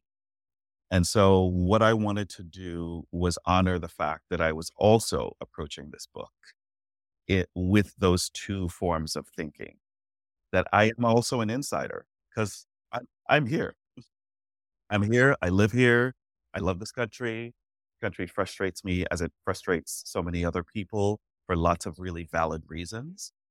Um, but I'm also really proud to be here. I'm I'm not conflicted about living here. I, I'm not someone who lives in America that's like, oh, I wish I lived some somewhere else. I've, I've I've never thought that. I have a career that I have, and the life that I have, because I I'm I live here.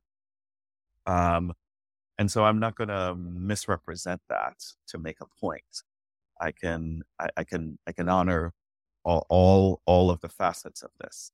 And I saw that as something that would be really additive to the making of this book. Right. Uh, it would allow me to render the complexity of history because I also am the embodiment of that complexity. Mm-hmm. Yeah, yeah. Uh, tell uh, like i want like i have a number of questions from this but i want to stray on just this last point. Uh, tell me a little bit about like i want to think about how we share history and how we talk about history and the idea of liberating it from dates and events and especially you know dates and events tend to also be very patriarchal events. Always. So Tell me a little bit about this.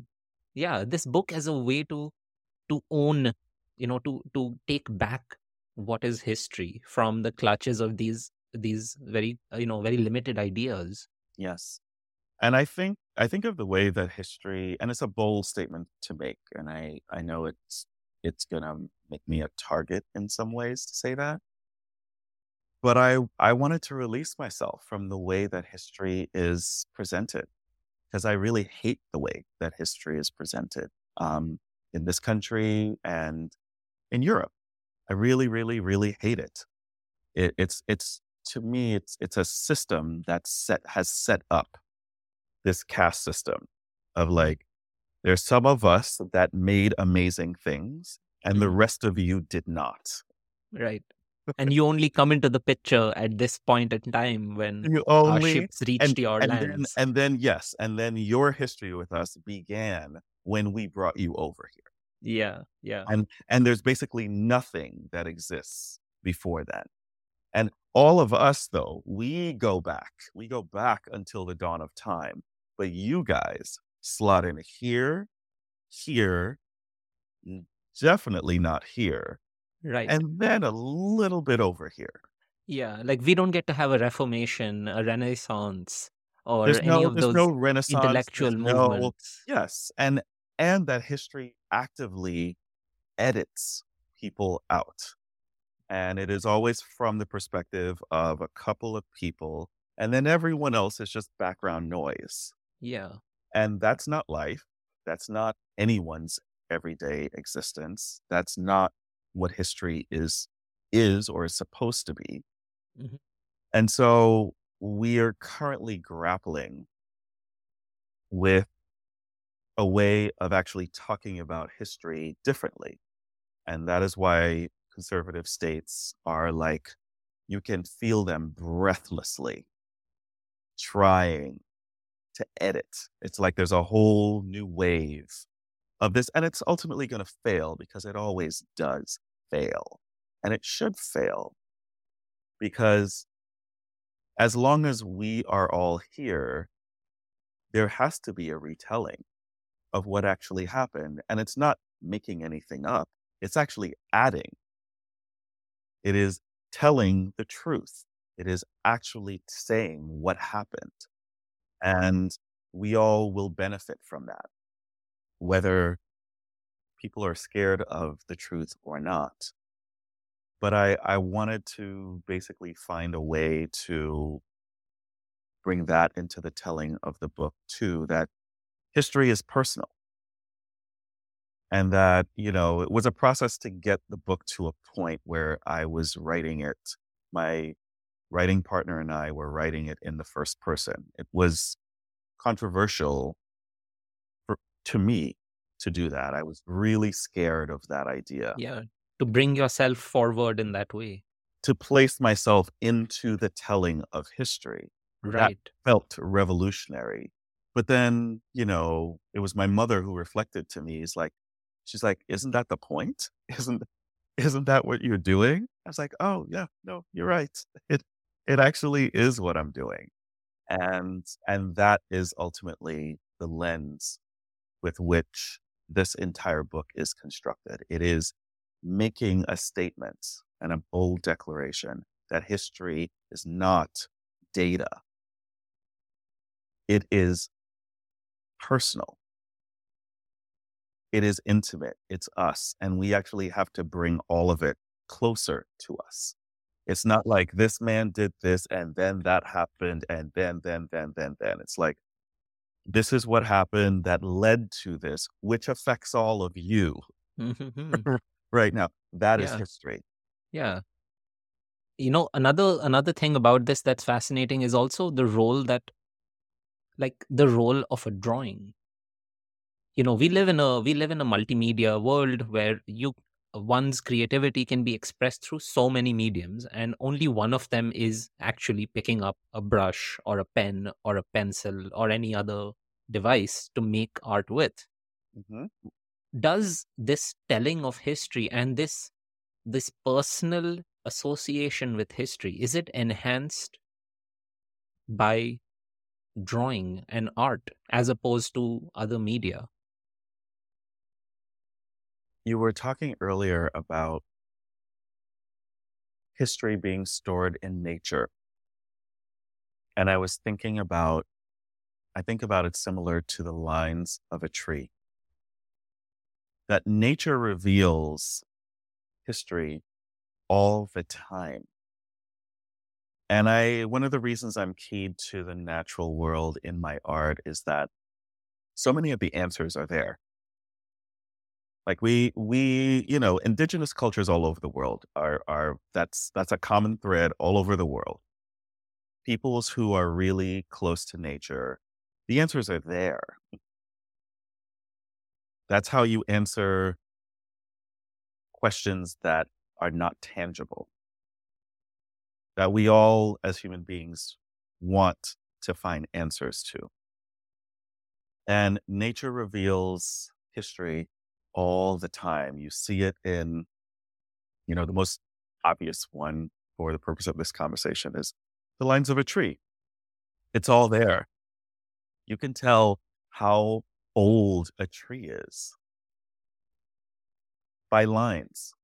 Yeah, you can you can tell the rainfall actually you can tell weather patterns because of the thickness yes of the bark accumulated over that year there's uh, like uh, bark the the lines of trees also reminds me of uh, sediment layers that mm-hmm. you can mm-hmm. see on say I, I remember the first time i went to zion national park and i mm-hmm. saw the sediment layers and that's history right there you can history. tell so much has happened just by being able to read that color read that texture and the way that it plays against one another and you can see how young or old uh, something is um, just in plain sight.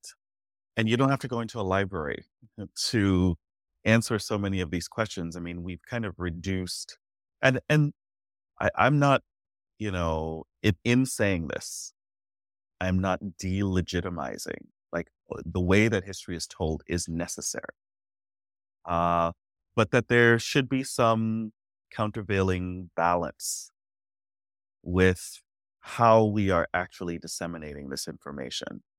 It's not for a test. It shouldn't be just for a test. It should be for us to talk about how these events affect us and impact our lives. And Because that ultimately is what it's about. It's for us to learn of whether we're going to going to go around the loop again when we when we take that line around the tree are we doing the same thing or are we doing it differently nature's always kind of it's layering it's the sediment it's the weather it's the you know the, it's the light we we are all kind of here together and we're all trying to figure out what this life that we are living what it means and, and the answers are are still they're there. You know, it, it's whether you're going to. It's it depends on how you want to think about it. Mm-hmm. Yeah, yeah. So well said. Um, now taking a tangent, I'm very curious about uh, something that I did as soon as I came to America, and something that you did. I think I don't know how soon you started it, but it's certainly an aspect of your of your absorbing the American experience, the American environment, which was to sketch outdoors and to walk around with a sketchbook. Tell me a little bit about this. Now, you mentioned that when you graduated, you had this like you took this decision to move towards uh, you know take a pragmatic decision within your creative expressions. I'm curious to know about how you kept you know these two count uh, these two uh, forces of friction alive in your mind like how did you sustain them over the years? And the role that drawing from observation played in that in that game. You know i i am i'm going to answer it the same way you know? I i have just always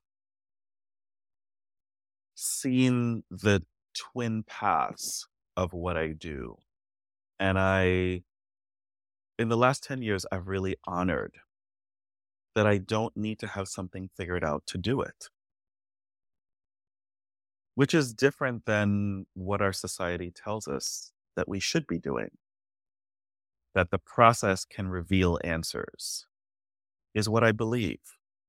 And I have enough examples of that in my daily life. It's not just in my art practice. That's one of the reasons my design practice is integrated with my art. You were asking me earlier about finding a balance.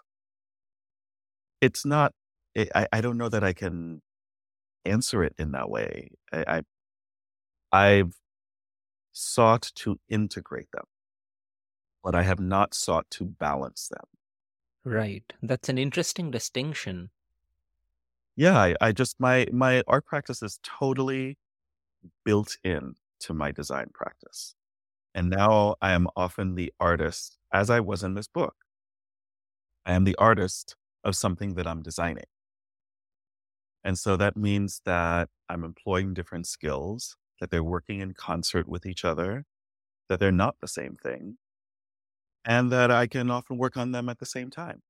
You know, I I am sitting here right now with my computer open talking to you.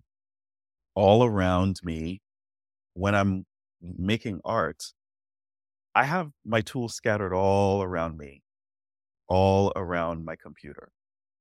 And I can be on a client call, get off the phone, have 15 minutes in between one, you know, kind of professional production call.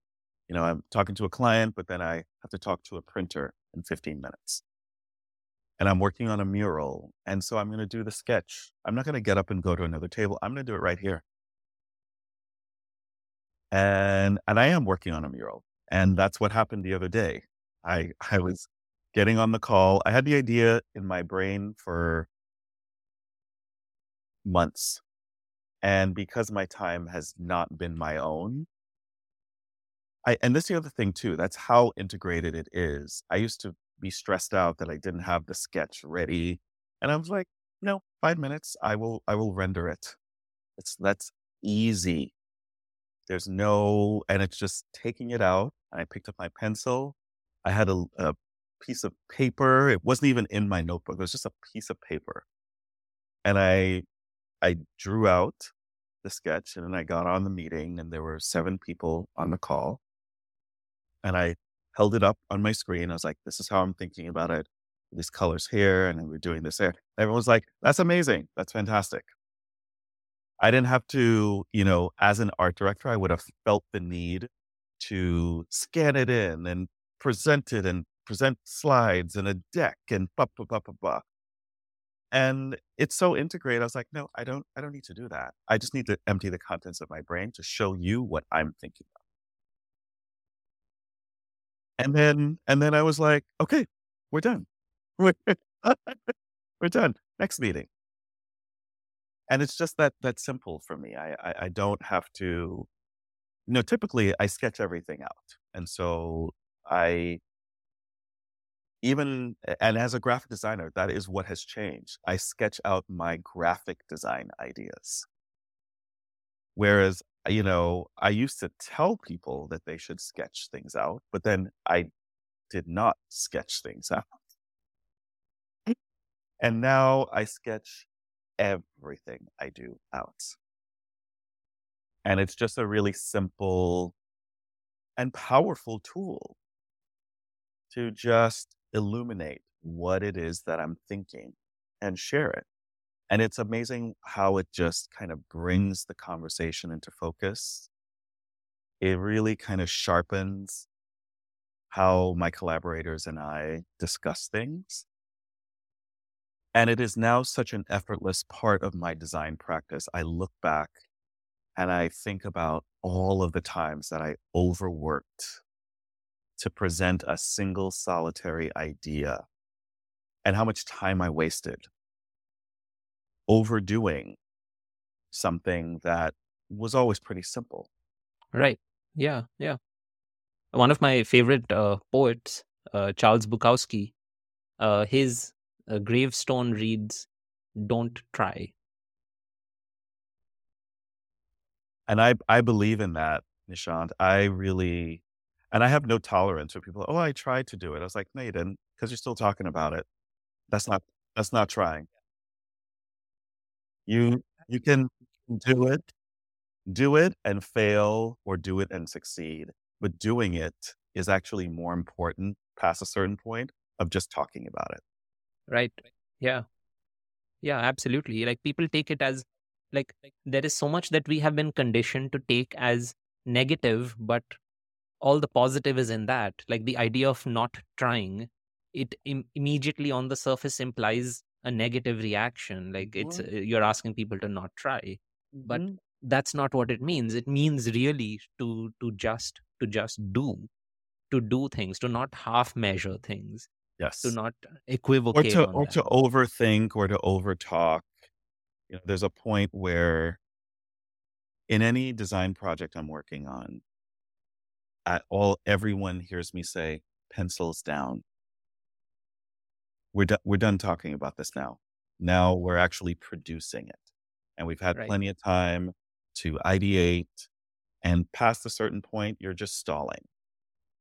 And it's not actually serving this in any way. I, I believe in being thoughtful above anything else.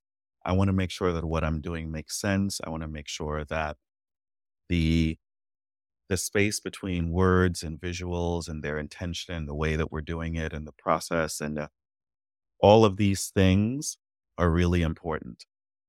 But the starting point has to be the intention. hmm And then we actually have to bake the thing. Yeah, yeah, yeah. Like I, I sometimes think of even uh, in the Matrix, the first Matrix movie, uh, Morpheus tells Neo that stop trying to hit me and hit me. And Mhm. what it means to really understand that statement is pretty much, pretty much exactly this same thing.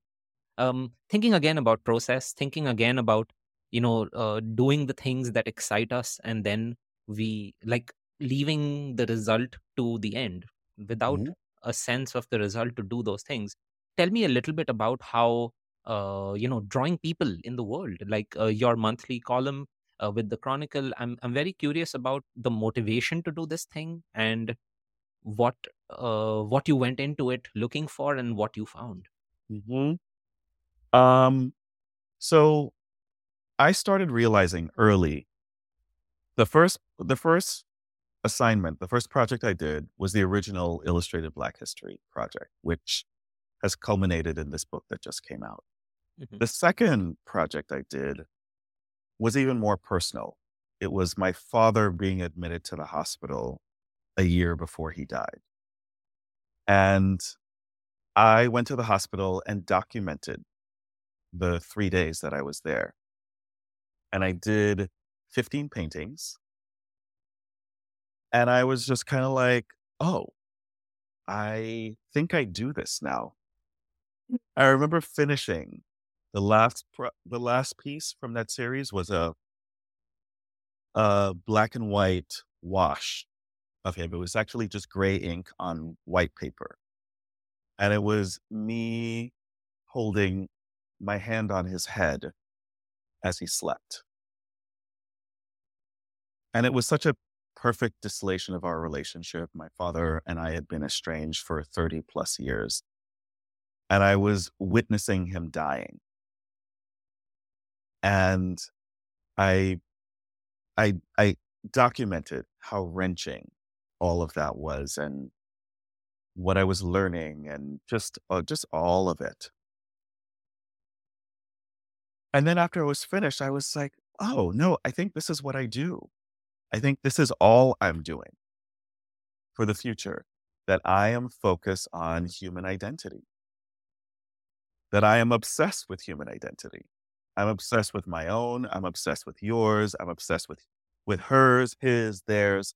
I actually that's what I look around and I realize that, oh, this is what I've been studying the whole time. I've been alive and aware.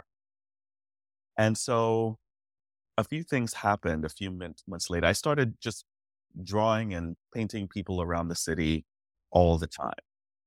And I remember my partner at the time was just like, What are you going to do with this? You know, I'd taken this sabbatical and I was working on a few things, but basically that, that first year made no money, just nothing, just obsessively drawing and painting all the time. And th- there's a columnist for the New York Times that I grew up that has actually, I've been really inspired by his work. And he's a photographer. His name is Bill Cunningham. And I was always really interested in his work because it took me years to find the language of it. I realized he was fascinated with identity and he was ostensibly a fashion photographer, but not really. He was actually documenting human style and the identity that it formed.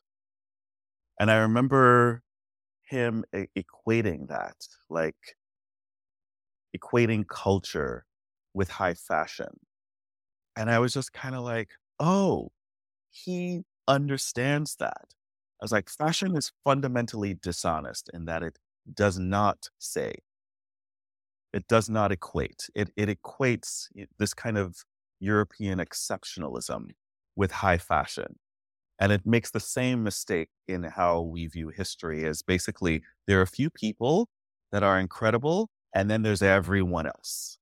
Right. And I was Yeah, like, exactly. I was like, that don't make no sense. Yeah. Um, and, and and it's also really dishonest. And I was really fascinated by how Bill Cunningham always represented black style with high fashion. hmm And I remember thinking, oh, he's he's he's doing a trick and it's really complicated and it's beautiful and it's and he's still kind of telling a unique story. And then I remember he he when he died, I just in my brain, because I had these conversations with myself. I was like, oh, I wonder who's gonna take that take that up. I wonder who's who's gonna do that. Just in a in a really kind of broad, I was like, I wonder who the next person who's gonna do that is. And then I woke up the next morning, I was like, I'm gonna do that. It was and it was just really clear. I was like, oh, this is the path that I'm moving towards.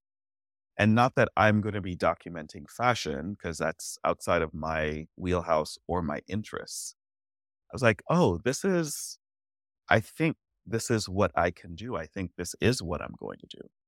And so I, I pitched the San Francisco Chronicle in doing a culture column where I would go out and document aspects of Bay Area culture. And they said yes immediately. And and so for several years, about 5 years, I I that's what I was doing.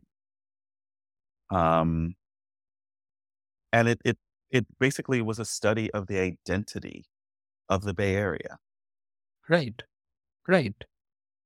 Yeah. And um, like I'm I'm keen to know about the discovery process that's so inherent in this, you know? Like uh, there is discovery as an artist as you put yourself in this situation that you are seeing something and now you have to do this really complicated business of not only seeing it but also interpreting it in your mind giving Mhm, value to certain things like passing it mhm. through your own filters. What are the colors? What is the perspective? What do i yes, like? What do i really look at? What do i not? What do i hold on to and what do i let go? All of these decisions as an artist. And then like it has a very clear audience that it is going out to so Mhm. uh, what was this process like for you did uh, did it did it open doors in your mind did it help you see things in a way that you did not before Absolutely. No, it it it basically, this column got me ready to do this book. That right is that is actually what happened. hmm And I I the phrase I use in my life is case studies. Everything I do is a case study for the next bigger thing that I'm doing. right And I and that's the art director in me, just kind of contextualizing. It's kind of like, why am I doing this? Oh, I'm doing this because I'm learning Mhm. how to put three skills together that I've had that have been separate, which is writing, illustrating under my own steam, and designing, and taking those two other components of the art and the words and creating a package that are representative of the truth of what I have just seen. right So that that was just kind of like and in the first year of doing it, I I got my book deal. And I remember thinking, "Oh, Observed is getting me ready to do this." Yeah, that's that's such a great way to think about it because uh like it it also adds to this image that is so important I feel that we are really you know I like there's this phrase you know uh, that uh, if you follow your interest blah blah blah you're going to find yourself. And there's Yeah. this this this part of the phrase the finding yourself I take a lot of objection to it. I hold that it's not that you're finding like finding yourself implies that you already exist somewhere waiting for discovery Yeah, yeah. like No, you're you're again totally again a product finished. you're and totally right. And it's also right just kind of like like we're so far away from ourselves, you know? It it kind of presupposes that every person is on this hero's journey, which is an entirely European fallacy exactly and it's the basis of all storytelling and all these So many popular ideas stories, so many stories. Like you have to fling yourself across the world to find yourself.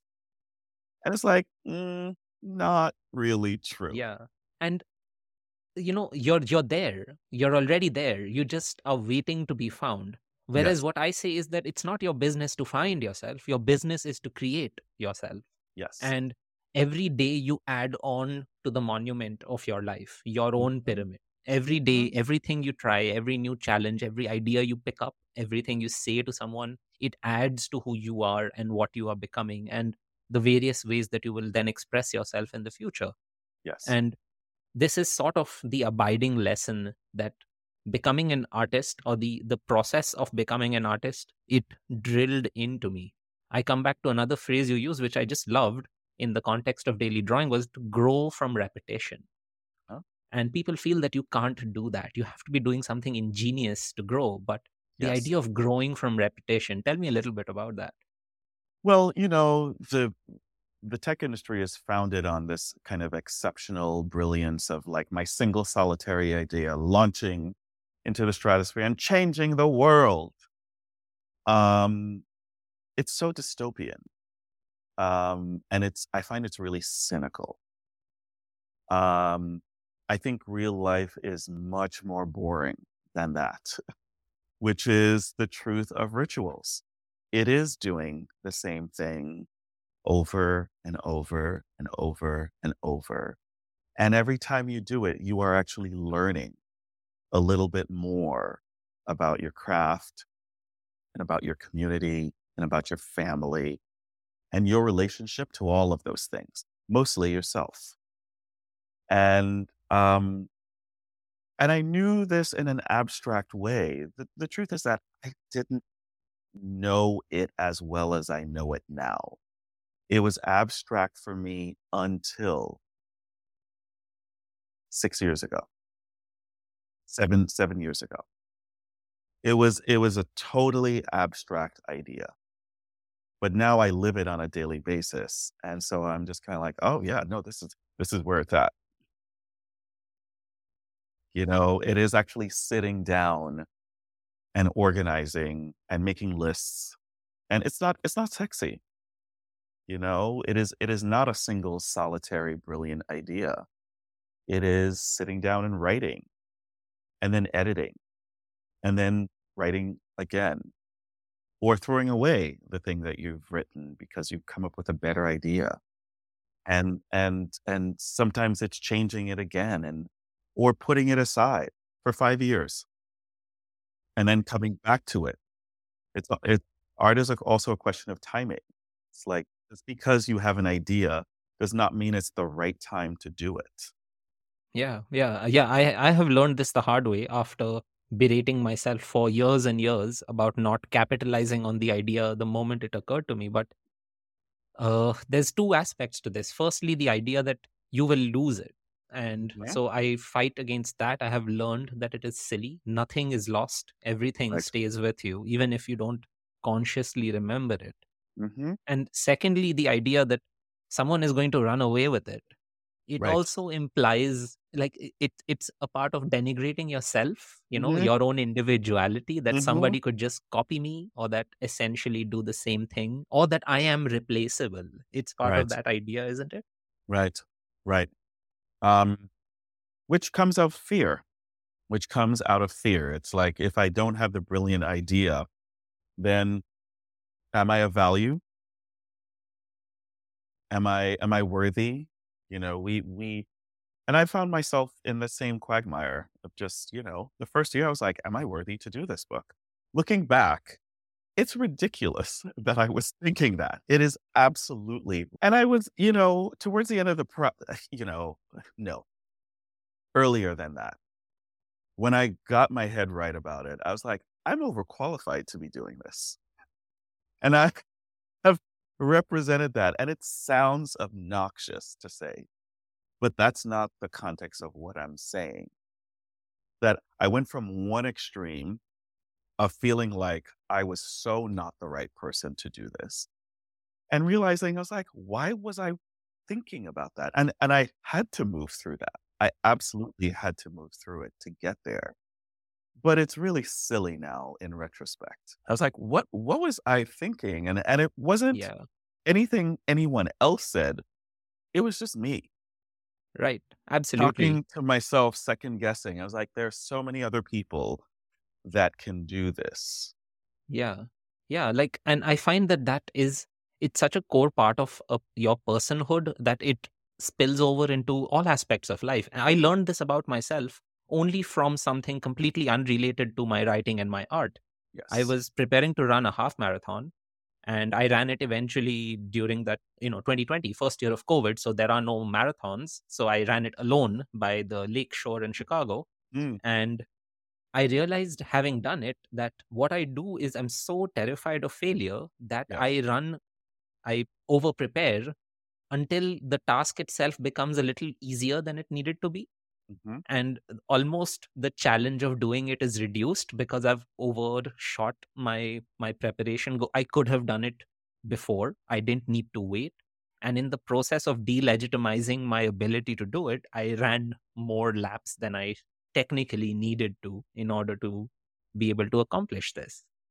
But it speaks to the point that we have returned to several times, which is that we as human beings, we learn by doing. I think we, the, the idea that we learn by thinking, um, comes up to, there's, a, there's always like a point where that stops being efficient. Right. That we we cannot always think our way into solutions like we actually have to and and we we de-emphasize the roles that our bodies play in our everyday life and it's all this that your brain matter is the highest form of your evolution but i actually think that it is your body. It is the the form that houses the brain that is actually the dominant organism that we move through this world with and that we we in giving ourselves over to movement and flow and form like my best solutions come i i walk out to my studio several i i, once again it's not something i have the time to do right now but during the pandemic i started walking from my home Mhm. to my um to my studio and it's a two hour walk. Right. and let me tell you nishant i would arrive with just i was like ready to cure cancer. I was just kind of like oh, bursting with i would have my whole day mapped out. I would know what the solutions were. I would i would just arrive with a just the frequency hi- high excuse me high Mhm. just clarity, enthusiasm, excitement, and just like a groundedness in my body of just like, okay, I'm ready. And I would arrive, I would not speak to anyone during the meetings, but I would arrive, I was like, okay, I need to call this person, tell them this and this person, and just the flow, the flow, the flow, the flow. And I'm not talking about just like a walk, a five minute walk. I'm talking a two hour walk where my body is working with my brain and I can feel the electricity. yeah. Yeah. Yeah. Absolutely. And it's, you know, it's a luxurious thing to be able to walk for two hours. But there are also a lot of people around the world that walk out of necessity because they've got to get from one place to the other. And those are the people who are actually doing things. And there's a there's a big difference between that. And it's really it's powerful when you see it in action. Yeah. And when we overvalue, overemphasize the value of this of intellectual thought, of mental activity, I mean, again, we're sort of breaking down again this construct of fine art versus uh, you know art that lives in a community real. right It's so true. It's so true. We we really do. And the because the bounds of, you know, I I myself have had to reevaluate. I recently had a fine art show called Reflected where I Mhm. basically mushed together my commercial art and fine art. And I remember a few people going to see it and just being like, what am I supposed to make of this? I, I had some type studies in there. I had some sketches. I had some portraits. I had, I had, and I had like fine art that I spent like months on. And I, it was basically all together. right And I was, I was like, this is another bold declaration. I, I am saying that I am not seeing these things as different. Mhm. To me, it is all part of the same continuum. It's not what society tells me. And, you know, the business of fine art is telling me that there's no way that your type renderings are worth as much as this portrait.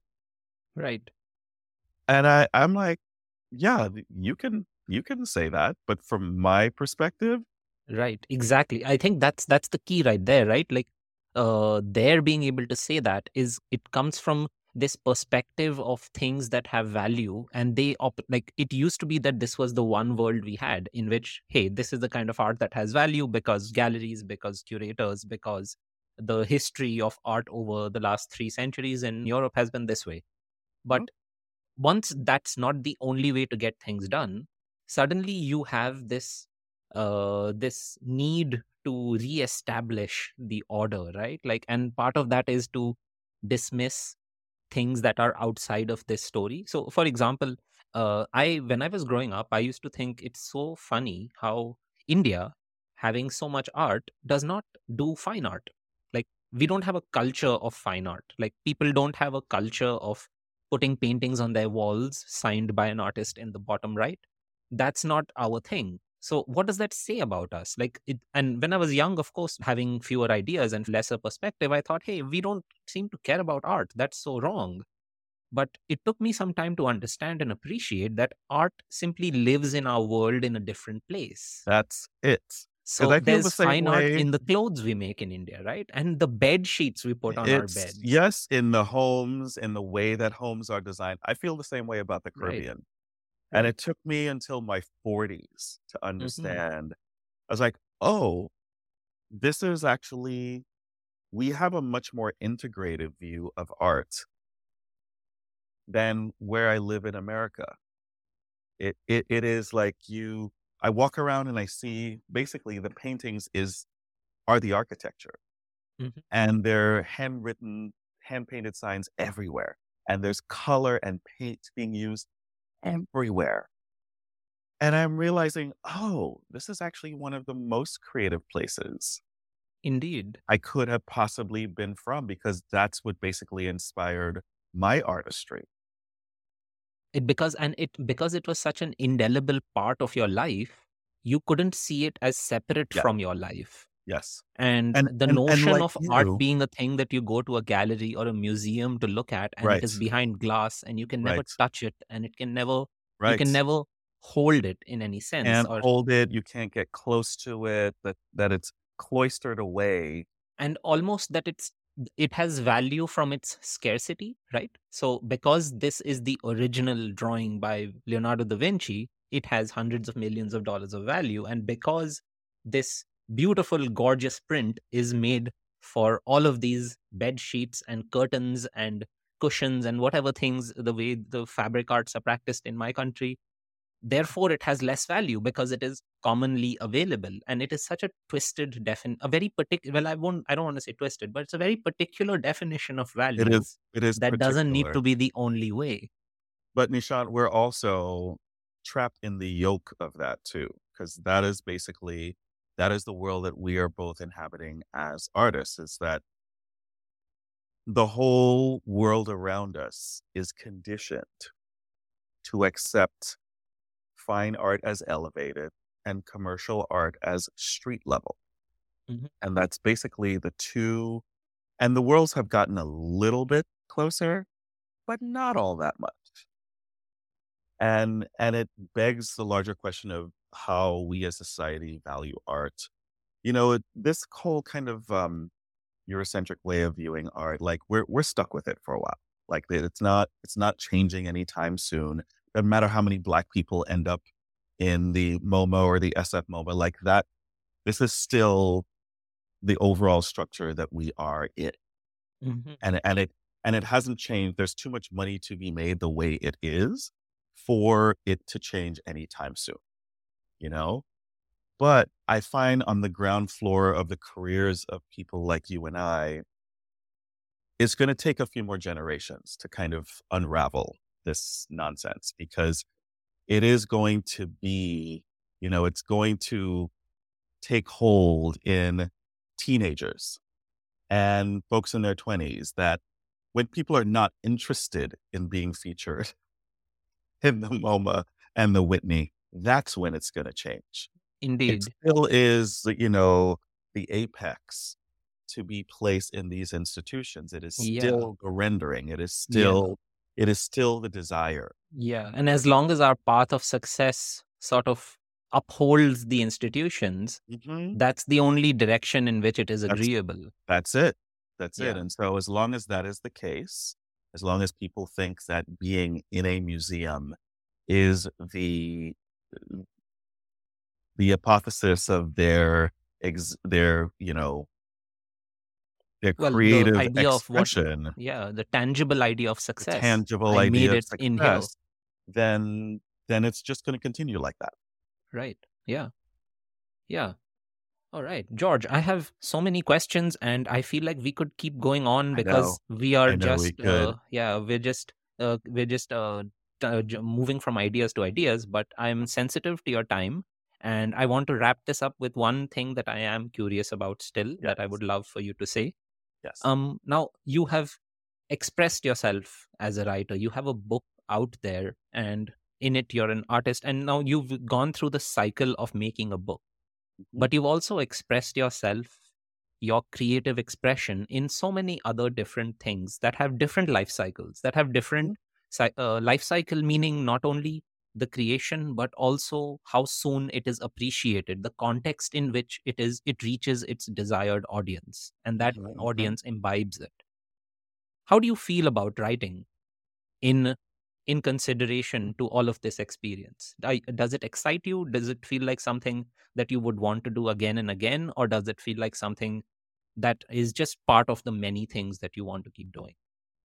Well, thankfully, I was writing a lot when I decided that I was going to be one of the co-writers. I was not originally supposed to be the writer of the book because I'm not a glutton for punishment, and I, and I, when I first got my book deal with HarperCollins, I did think it was one too many things, and I did not think that I had the pedigree as a writer and and what that means is not someone else's idea of that but it was mine i didn't think that and and i am a writer and and so it, it wasn't that i didn't think i could do it but i thought that someone else would do it better and that to me was more important for the subject matter of this book i didn't want it to feel like the other two were were rendered and one and the other one was kind of at a layer underneath. I didn't, you know, the other two were professional. I didn't want the third to be an amateur endeavor.